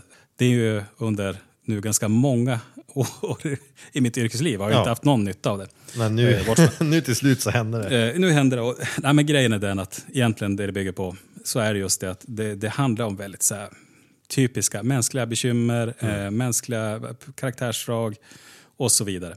Så jag håller med dig i det. Att det, det man Om, kan om lära saker sig. är välskrivna så är de generellt sett sedelärande på något sätt. Men Ja. jag hävdar ju bestämt att den typen av barnprogram och barnserier som uppmuntras på 80-talet var bedrövliga på nästan alla sätt. Alltså där, nej, men där matades ju egentligen med, med en eh, diktator. Det var ju någon annan som bestämde så här ska det vara. Mm. Ja. Medan om vi jämför med Spiderman så får du följa han snarare hur han brottas med sitt samvete, hur han ställer sig för svårigheter. Ja. Eh, Avsevärt mycket mer verkligt. Mycket, mycket, mycket mer uppbyggligt ska också säga. Sen så att han spöar skiten ur brottslingar som är superskurkar, det, det, är, en, det är en sidogrej som jag också och vad ska han ha gjort? Ja. Ska han ha lämnat dem? Det är klart man skulle göra. Det, det, det, ja, det, är naturligtvis så han gör, därför att det är det han kan göra mot dem. Men vad ska du göra om det kommer en kille som är utklädd till skalbagge och kastar eldbollar omkring sig? Det är klart man måste ju ta in med hårdhandskar. Förr eller senare räcker det inte med ord. Det räcker inte bara med att bolla med honom. Nej. Nick Nolte, apropå superhjältar. Ja. Mm. Han är ju en superskurk nästan egentligen mer. Gränsfall. Om vi tar slutscenen när han att ta gisslan, kommer du ihåg det? Eh, jo då. Ja, det är också så Mm. här, det här är inte polisarbete som jag skulle säga är särskilt bra. När han ska konfrontera indianen och psykopaten så har de fått vittring på att okej, de finns i en lägenhet i Chinatown där de lämnar bussen. Det var slarvigt av dem för övrigt kan man tänka. Att de drar sig till Chinatown, lämnar bussen bara kort bit från där de tänker gömma sig. Men okej, de vet att okej, här, bor, här bor den här Billy Bears, eh, Big Bears eh, flickvän. Och vi får dit och se om han är där. Så de tar sig dit, möter på en av de två kvinnor som bor där, som är då mycket hon som är flickvännen till den här eh, Big Bear. Big Bear, ja. Varvid Nick Nolte tar strupgrepp på henne, tar sin pistol, tvingar henne upp för trappen och använder henne som mänsklig sköld när han går in i lägenheten. Och han är, vill jag påminna igen om här, polis när det här händer. En polis tar alltså en o, faktiskt oskyldig person, förutom att hon då är tjej, flickvän till den här brottslingen, tar strupgrepp, sätter pistol och säger nu följer du med upp här och använder henne som sköld när han går in i lägenheten. Fullt medveten om att om psykopaten är uppe kommer han ju skjuta ändå. Det, han borde ha lärt sig av hans eh, modus operandi. Ja. Han är ju inte den som... Han skiter väl i gisslan. Ja, och där är ju återigen, Nick, Nick Noltes karaktär är ju betydligt värre där än vad brottsling, det vill säga då Eddie Murphys karaktär är. För när Eddie Murphy konfronterar, Big, han gömmer sig inte bakom en kvinna till att börja med. När han konfronterar Big Bear så försöker han få honom att ge upp. Han säger ge dig, ge dig, han siktar pistolen och Big Bear drar sin kniv och börjar skratta åt honom. Och sen så när han rör sig mot honom med kniv, då skjuter han honom. Men han gör det på ett sätt som är att han, han gör det motvilligt. Medan Nick Nolte senare i filmen skjuter skurken, så gör han det. Han säger bara nu är det över för dig. Och så skjuter han ner honom med f- massor av skott. Ja, alltså, vad ska man säga? Ja, men vad ska man säga? Det man ska säga är det är dags att se våra rutiner. Jag tänkte säga det är bra polisarbete. Ja, men det här Nej, alltså, det, det, är så, det, var väl, det här skulle kunna vara det som faktiskt gjorde att man såg över sina rutiner. Det, är också, det här var det som eh, gjorde att man idag inte längre ser polisen ta gisslan. Nej. Nej. Jag, skulle vilja se den typen av situation filmas eh, idag där man, man utmålar en polis som en hjälte som, och, som tar en gisslan och går in med och sen så att filmen inte gör någon stor grej av det. Idag tror jag inte folk, jag reagerade på det här med en slags, jag minns att ögonbrynen höjdes jag tänkte vad i hela fin, det här, hur kunde jag se på det här när jag var yngre utan att reagera på det här och tycka att det var konstigt. Men då hade man tydligen velat att ja, men hon är ihop med den här indianen, hon får sköta sig själv. Ja, så litar man mer på auktoriteter kanske som barn. Han är ju polis. Han är polis. Han, alltså, det, det måste vara rätt, det han gör. Nick Nolte på den tiden, du kommenterade innan vi började här att han, såg, han var stiligare än Gary Busey. Ja, eh, alltså han, det ska jag säga redan från tidig ålder. Va? Men eh, Nick Nolte har ändå, jag tycker att han har åldrats med värdighet. Det finns en del bilder på honom som äldre. Det Då- finns ett mugshot som är berömt, det ser ut som Ja. att han har varit på party på stranden flera dagar, vilket han också hade varit. Eller, Var det inte film kring en filminspelning tror jag? Det kan ha varit. Att han var faktiskt in character. Men oavsett vilket så han kan ha haft alkoholproblem och så vidare. Det är fullt möjligt naturligtvis att han hade massa problem. Men han har ju klarat sig bättre än Gary Busey Oh, ändå. ja. Alla dagar i veckan. Alltså, där du beskrev Gary Busey som unhinged och jag tänker att det är inte bara unhinged mentalt utan hela han är så att säga på sned. han ser ut som att han har blåst in från stranden. ja. Likt en ehm, plastkasse så har Gary Busey drivit in med vinden i ditt hem. Du ser honom stå där, skev och konstig. Ja. Både mentalt och fysiskt. Och sen så har han form, hans ansikte har liksom antagit mer och mer, tycker jag, proportioner av en dåligt gjord docka av en människa. alltså, polsk Ja, docka. ja, men han ser ut som att det är någon som har försökt göra en, en fake-docka av Gary Busey. Jo, alltså han är ju en karikatyr Ja. av sig själv. Och det här så förstärks det- med åren för Ja. att han blir så sned hela han. Han blir väldigt sned. Och, och sen så blir jag med mig knäpp också. Då. Medans, medans Nick Nolte, jag kollade upp några bilder just innan jag började nu, ja, han ser ut som, han ser ut som, han ser ut som en 70, men det är ingenting konstigt. Han med är, han är ju så pass gammal och han ser faktiskt ut som en 70-åring Ja. som lever sitt liv ganska behagligt. Jag menar, så som jag I skulle den här vilja leva filmen, den här så, 70. vi sa till han, han var en, i den här han, han är ju liksom, eh, vad ska man kalla det Han är ju grovhugget Han är eh, stor på snygg. något sätt. Ja, han har lite Han här, han stor, ja. han har det här lite alltså, biff-utseendet. Ja. Jo, alltså han, om vi skulle, om vi säger så här att om vi tar Top Gun som Mm. motpol och så tar vi, vi kan ta Slider, Ja. eh, alltså Icemans eh, sidekick, Mm. så är ju han, han är ju bara så här yta. ja. Alltså det är som en pretty boy. Mm. Eh, men då kommer Nick Nolte in. Nick Nolte är liksom grovhuggen, Fulsnygg. som jag fulsnygg. Ja. ja, helt klart. Han har någonting, någonting attraktivt över sig, mer, mer, men det är på ett sätt som är, han är inte snygg, men han är, han är på något sätt, han har något intressant. Han, är, han, han har den här vad ska man kalla det för riktigt? Man har någon form av Gerard Depardieu-utseende nästan. Ja, men det är en bra liknelse. Inte då faktiskt. Gerard Depardieu nu när han ser ut som en försupen fet fransman Han har inte heller åldrats med särskilt mycket värdighet. Nej, men inte när han heller, vad gjorde han? Bajsade han på ett flygplan? Ja, han, han verkar inte vara i ordning han heller. Men när det gäller just den unge Gerard Depardieu så är det lite likt honom tycker jag. På Det, något jo, det finns paralleller där, att ja, det här fulsnygga liksom, och, och kanske attraherande eller karismatiska. Och sen så har han ju en, hans röst, han låter så jävla, liksom, han låter så jävla försupen. Han har det tonläget. Mm. Jag försöker minnas andra filmer jag har sett. Inte han som, han spelar pappan i Cape Fear, visst är det han? Eh, jo, där, jo, precis. tror det. Jag tror det. Jag tror, men han känns som att han passar jättebra att spela en försupen polis. Mm. För att han har den typen av röst som låter så här, ja, han låter som han super jämt. Fast han är, det är ändå inte den här superwhisky-rösten. Nej, det är inte. Det är Men om vi säger så här, att hela hans uppenbarelse är att eh, han är väderbiten. Han är väderviten. Eh, han skulle kunna vara en skeppare. Men sen finns det en grej här då i, i, i 48 timmar. Det är ju hans frisyr Mm. som man, har lyckats med. För det ser ut som en frisyr som är... Man behöver inte göra någonting mer, men den är ändå helt så naturligt perfekt. Han ser ut exakt som en person som har bara låtit håret växa och Mm. naturligt fått att falla på ett sätt som gör att man kan se att det är utväxt men det är inte, det är inte hemskt. Det, Mm. Det är en frisyr som inte är en frisyr. Han ser ju städad ut. Liksom. Det ser ut som att han... Eh, han skulle kunna vara med i en, någon balsamreklam. Alltså han torkar bara håret i vinden efter han har kört liksom, dubbel, dubbeldusch antagligen. Exakt. Nej, men jag tycker också att det, det, slutar ju med att han och Eddie Murphy ändå blir vänner på något sätt. Ja. Vilket är mest för att de har delat motgångar och att Eddie Murphy, han får ju sina pengar. Eller att, snarare att Nick Nolte säger att jag håller dina pengar åt dig, när du kommer ut så har du de här. Märk väl att det här är pengar Eddie Murphy fått genom ett brott. Så, så det, det Nick Nolte gör här återigen, är att han då väljer att kringgå en lag som han ska upprätthålla genom att säga att jag håller din, ditt stöldgods åt dig istället för att lämna in det till myndigheter och säga det här är stöldgodset från det som stals och så vidare. Här har vi, jag, jag håller det åt dig tills du kommer ut så får du det, det bytet sen. På villkor att du hjälper mig att köpa en ny bil. Det är, det är storyn. Det, det är ju en, det är en korruption vi Det är pratar om. korruption. Man får faktiskt inte göra så. Nej, Det här man, får inte, man får inte göra så.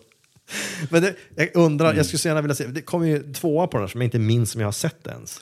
Jag har sett eh, uppföljaren, eh, men jag kan inte minnas den alls. Den här kunde jag ändå minnas i stora drag och när jag såg den så då kom minnet tillbaka rätt tydligt. Det, det är en film som jag sett ganska många gånger i åld, runt åldern 12. För en kompis hade den här ombytta roller på samma videoband.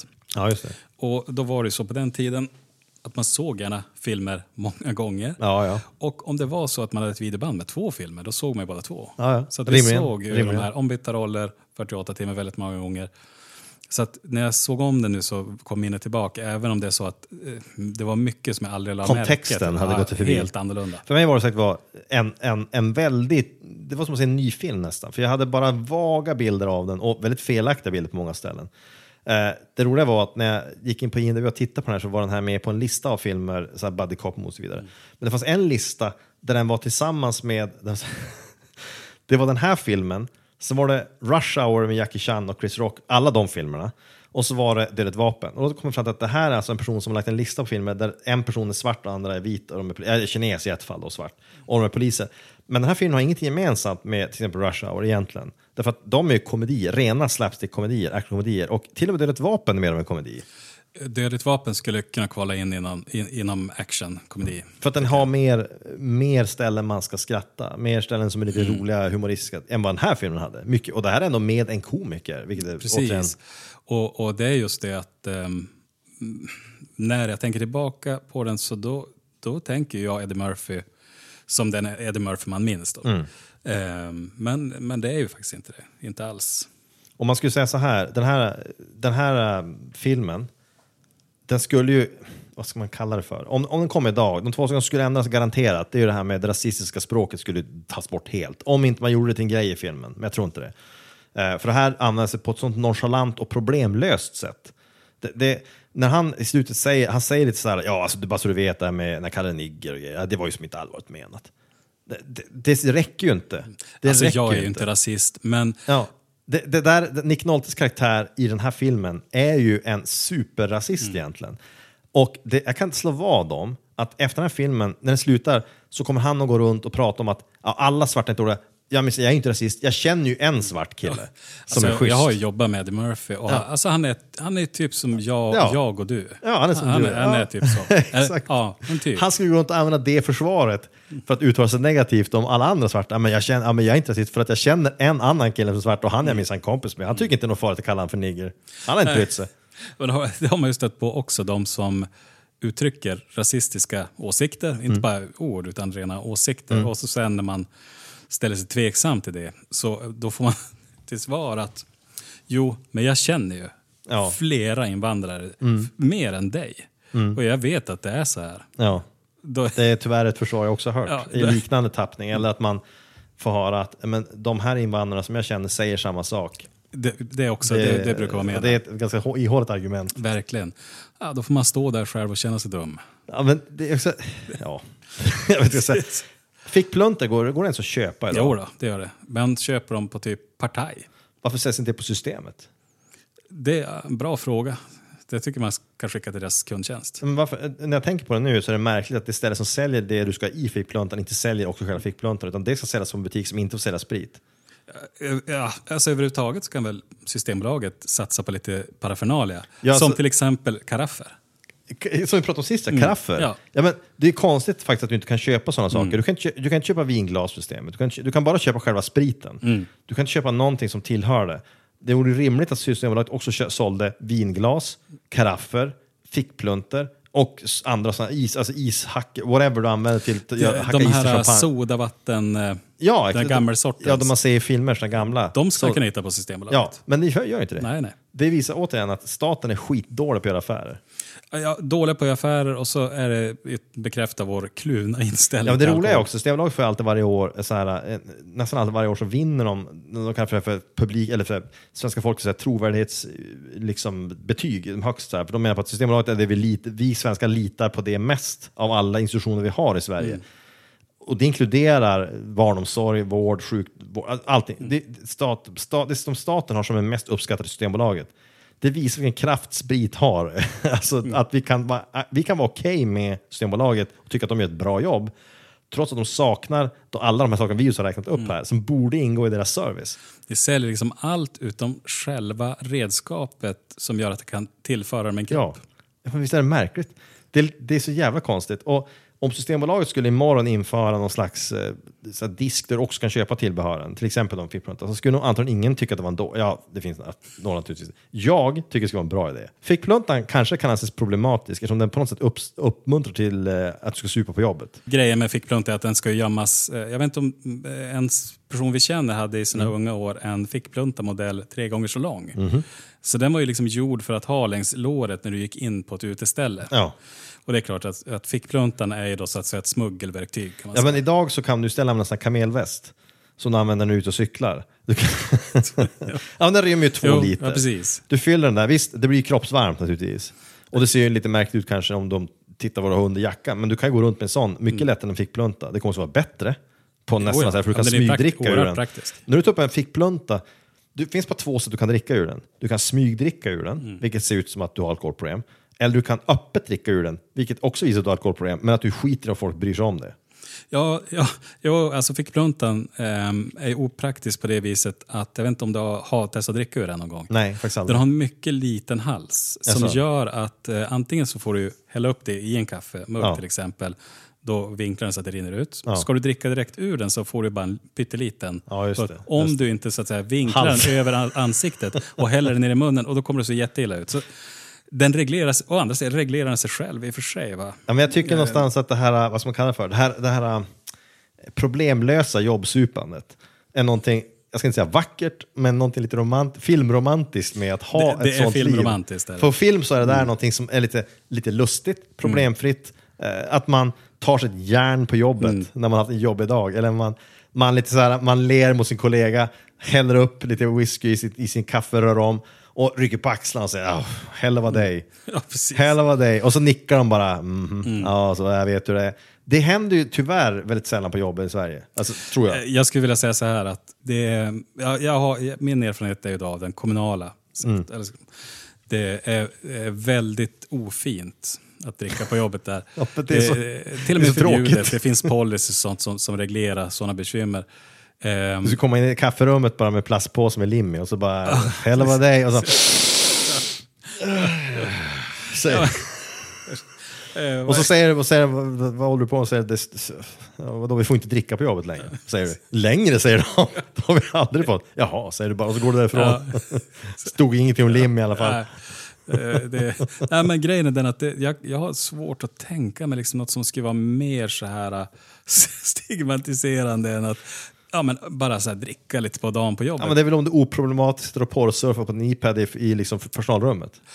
Ehm, Eller till och med jo, kanske visa ja, men, folk, liksom, kolla här. Då, då, precis, då är vi någonstans där. Och det skulle man möjligtvis, alltså, jag vet inte hur, bara spontant kanske kunna släta över på något vis. Ja, men det det är där svårt, liksom alltså, väldigt svårt. nio på morgonen i fikarummet, det, det kommer du aldrig att komma undan. Men om, du, om vi säger så här, om vi leker med tanken att man, man skulle tvingas välja här nu då, liksom, vad, vilken typ av person vill du helst jobba med? Vill du hellre jobba med en person som varje morgon dyker upp, häller upp du ser han hälla upp en rejäl stänkare till, till första fikat på morgonen och sen igen vid lunchen på eftermiddagen?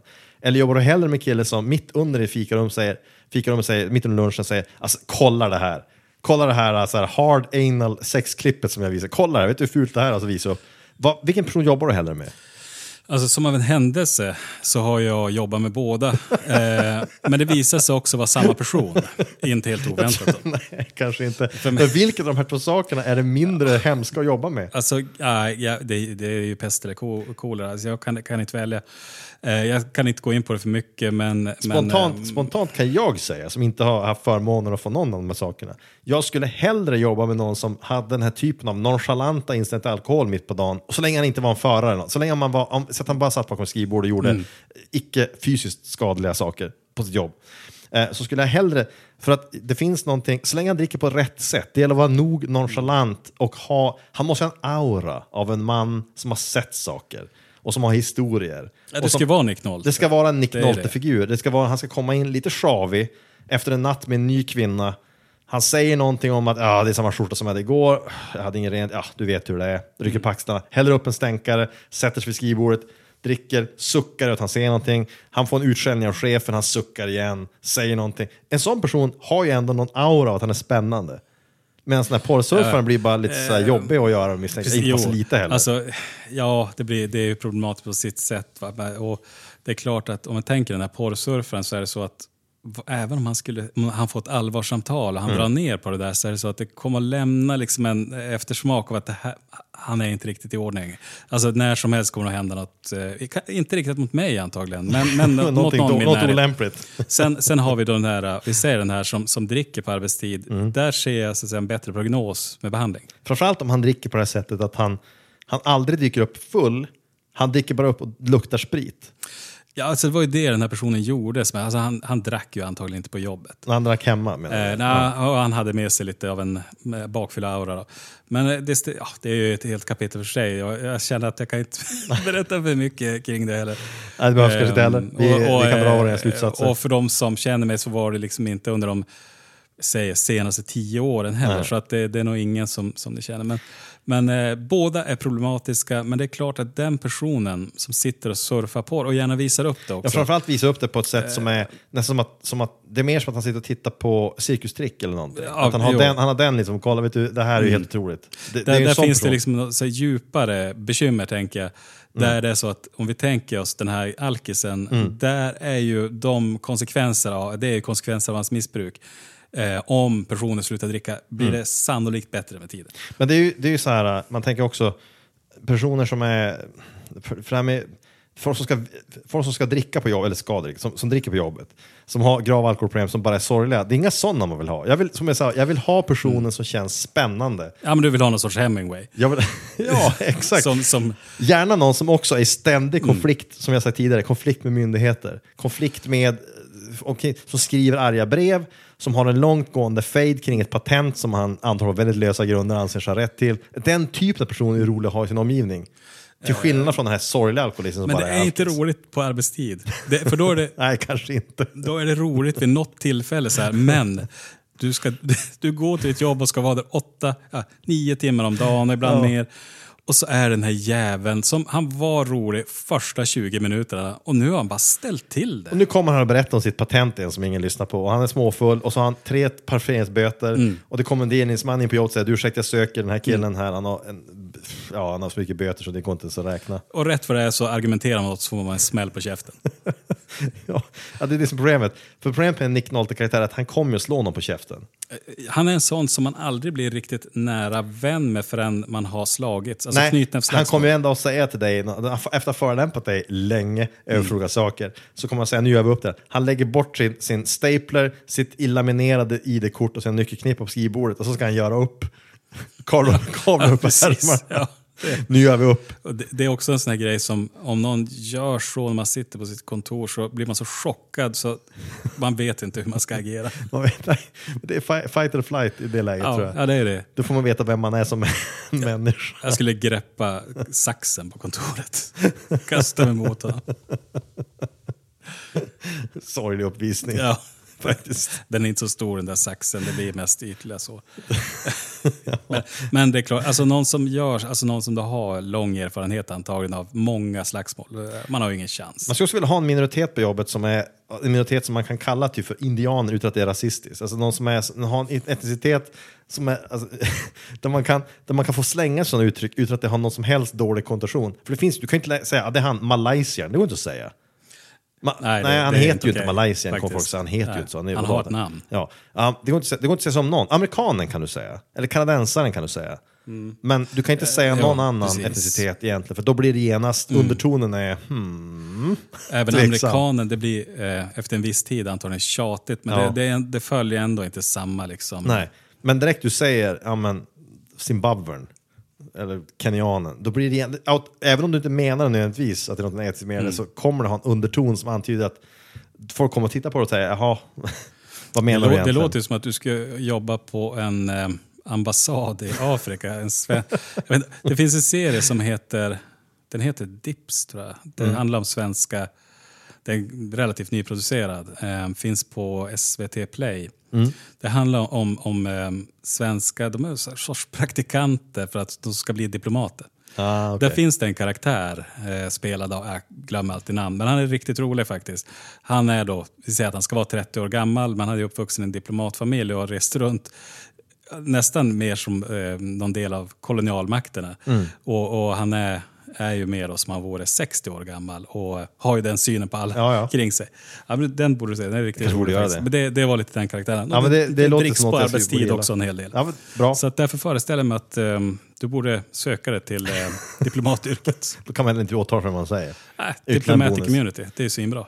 Det är ju det. Det är då man kan bete sig som den här polisen gör i den här filmen. Vilket antyder att han har missförstått vad polisbrickan innebär. Och tror att det är samma sak som diplomatisk immunitet. Jag kan ju ha hört fel någon gång. Han har, liksom, han har en sorts juridisk immunitet, eller polisiär immunitet. Men något sånt finns ju inte. Sagt jag låser in folk, men kan inte bli inlåst. Nej, precis. Slutgivningen, slutge, slut, slutledningen av det här är att filmen, jag tycker att den är sevärd. Den är sevärd. Jag tycker att vill man se ett kriminaldrama och vill man också få med den här uh, ruffa känslan som finns i de här lite äldre filmerna, då vi är inne på... Jag skulle säga att det är någonstans efter 82. Vi säger fram till 85 då, men antagligen inte. Så då kunde det se ut så här. Det är lite, ja, men The Warriors har ju samma, eh, Taxi Driver. det är, Hill Street Blues, tv-serien. Ja, precis. Det är ganska gritty. Ja, det är det. kalla Allting är filmat på ett sätt som antyder att de har försökt lägga till en slags aura av att det det är allting ganska grått eller murrigt på något sätt. Det känns, ja, Ja. eh, ja det, det är tänkt så. San Francisco brukar man ju normalt sett försöka framstå som lite färgglatt och sådär, men det gör man inte i den här filmen. Inte Eh, alls. nej, alltså man, bitvis, framför, alltså på natten framförallt. Jag tänkte faktiskt på en sak. att den är här New York Det är egentligen istället. enda glamorösa scenen, eller den enda, vad säger ställ, enda stället som verkar roligt att vara på i hela San Francisco. Det är klubben där det bara är svarta. Ja, just det. Den Rockklubben där, där, bara Mm. är där verkar stämningen vara i taket verkligen. Det verkar vara skitroligt. Mm. Det, är liksom, det, det är hög musik, alla är glada, alla dansar, alla verkar trevligt. Det är det enda stället, alla andra ställen Mm. verkar vara fruktansvärt hemska. Men de verkar ha det ganska bra på den honky tonk baren Ja, också. de är sig lyckliga. De är Det- lyckliga. Tills dess den svarta polis kommer in och Ja, förstör allt. förstör för dem. allt. Ja. ja, det är också sen-. Eh, Det är alltid roligt att tänka sig filmer. När jag såg den här så det, då går det igång det här, liksom, vad skulle det kunna vara en fortsättning på, en spin-off på? Mhm. Och, och du har ju sett uh, Fira med Ferris. Ja, jajamän. Och jag kunde inte låta bli att tänka på att det är det här, Ferris Bueller Mm. och hans kompis då, Cameron. Det har tagit mig hela dagen att komma ihåg namnet. Cameron, Eh, ja, jag- det, först Cameron du det, jag inte med Ferris enda man minns. Jag är glad att jag kommer ihåg det. Det är alltså, det är Gans och Big Bear. Ja, Det är så de växte upp. Just det, deras oansvariga beteende när de var unga. För det är också en film som ju har en otroligt oansvarig underton om man tänker på vad de faktiskt håller på med. Ja, ja. Han är ju han är manipulerande, Mhm. ehm, har liksom en ytlig charm och, och ja, jag tror att det är så här det kan sluta. När han går ut gymnasiet och så sjunker hans status. För Ja. det, det lär han göra, han var ju någon sorts kung på gymnasiet. Eh, ja, då, då slutar det med att han är en polismördare. Och hade han bott i Sverige så hade de antagligen haft Kalle Anka-föräldrar. Exakt, släpphänta jävla kalanka Ja, föräldrar verkligen. som låter den se Kalankas program, äh, Kalankas julaftonsprogram även på, mitt på sommaren och därmed förstör Mm. en hel uppväxt. Hel uppväxt. Hel uppväxt. Kommer därför det är skit med Dagens Ungdom. Ni hörde det här först. Ja, Precis, kom ihåg det. eh, nej, men eh, jag, jag ska inte sätta något betyg på den mer än att jag, jag tycker den är sevärd. Och, ehm, har man nu, är man i våran ålder och har sett den tidigare så ser gärna om den. Jag tror, absolut, jag tror framförallt att har man inte sett den på länge så tror jag att man minns antagligen fel Ja, kring den. det Det, gjorde jag. jag i alla fall. Det är, det är en annan film än den jag minns. Mm. Och är man yngre och inte har sett den här så tycker jag att man har en behållning i jag vet inte, estetiken, det vi pratar om, lite den här känslan. Det är överhuvudtaget så att det ska bli intressant att se en annan Eddie Murphy-film och tänka på att var det här började med. För att han, Mm. har ju tagit, han tar ut svängarna mycket mer i alla filmer efter den här. Där han ska vara rolig egentligen mer. Och Snuten i Hollywood-karaktären känns ju som att det är den här fast uppdragen tio Mm. steg uppåt bara. Det kan jag, jag har aldrig undersökt det där, men det kan vara lite tanken också att vi skulle kunna göra en... Mm. ehm, men det är som du säger, då, Snuten i Hollywood, men även typ Golden Child, Mm. där han på sätt och vis är mycket de här stå-upp-karaktärerna som man har. Precis, lite med de maneren. Ja. Men nog om det då. Vad säger vi om eh, det här i slutändan? Se filmen, den är sevärd. Eddie Murphy är faktiskt förvånansvärt bra tycker jag i den här filmen. Nick Nolte, skitbra. Ja, jag menar, det är en behållning. Tveksam karaktär, men bra. Det är det. Ja, precis. Nick Nolte är bra.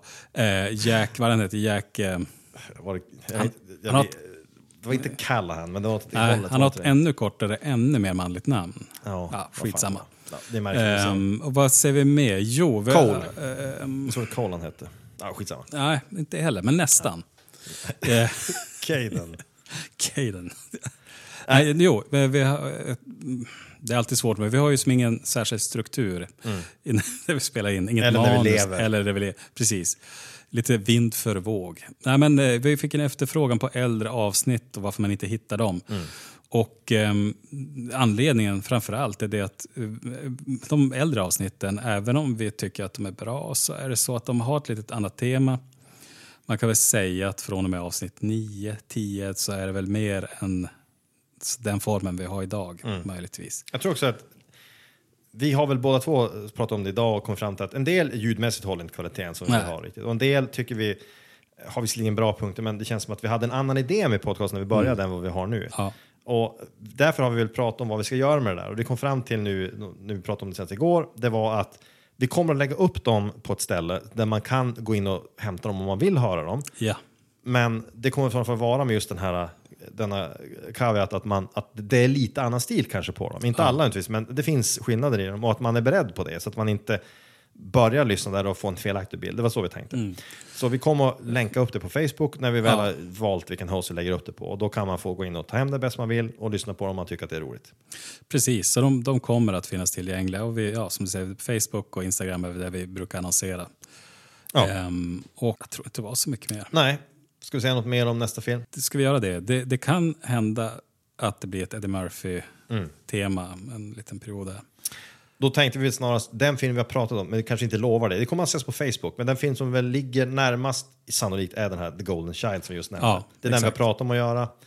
Eh, Men vi kommer att på Facebook posta den några dagar innan så ni har chans att se Mm. den om ni vill innan vi släpper avsnitt. Om det nu blir, den, blir en annan film så då, då skriver vi det där. Men det är den vi Ja. siktar på, tror vi. Vi kommer att försöka annonsera, som vi har gjort nu, Mm. att någon dag innan att det här kommer. Ehm, men eh, eftersom vi hela tiden låter det växa fram organiskt, visst är det, in, det var inne för att säga att något var organiskt, Ja, Eh, så har det en tendens att förändras ibland. Ja. Men nåväl, då säger vi tack och hej för idag. Tack för att ni lyssnat. Välkomna tillbaka. Vi ses igen. Hej då.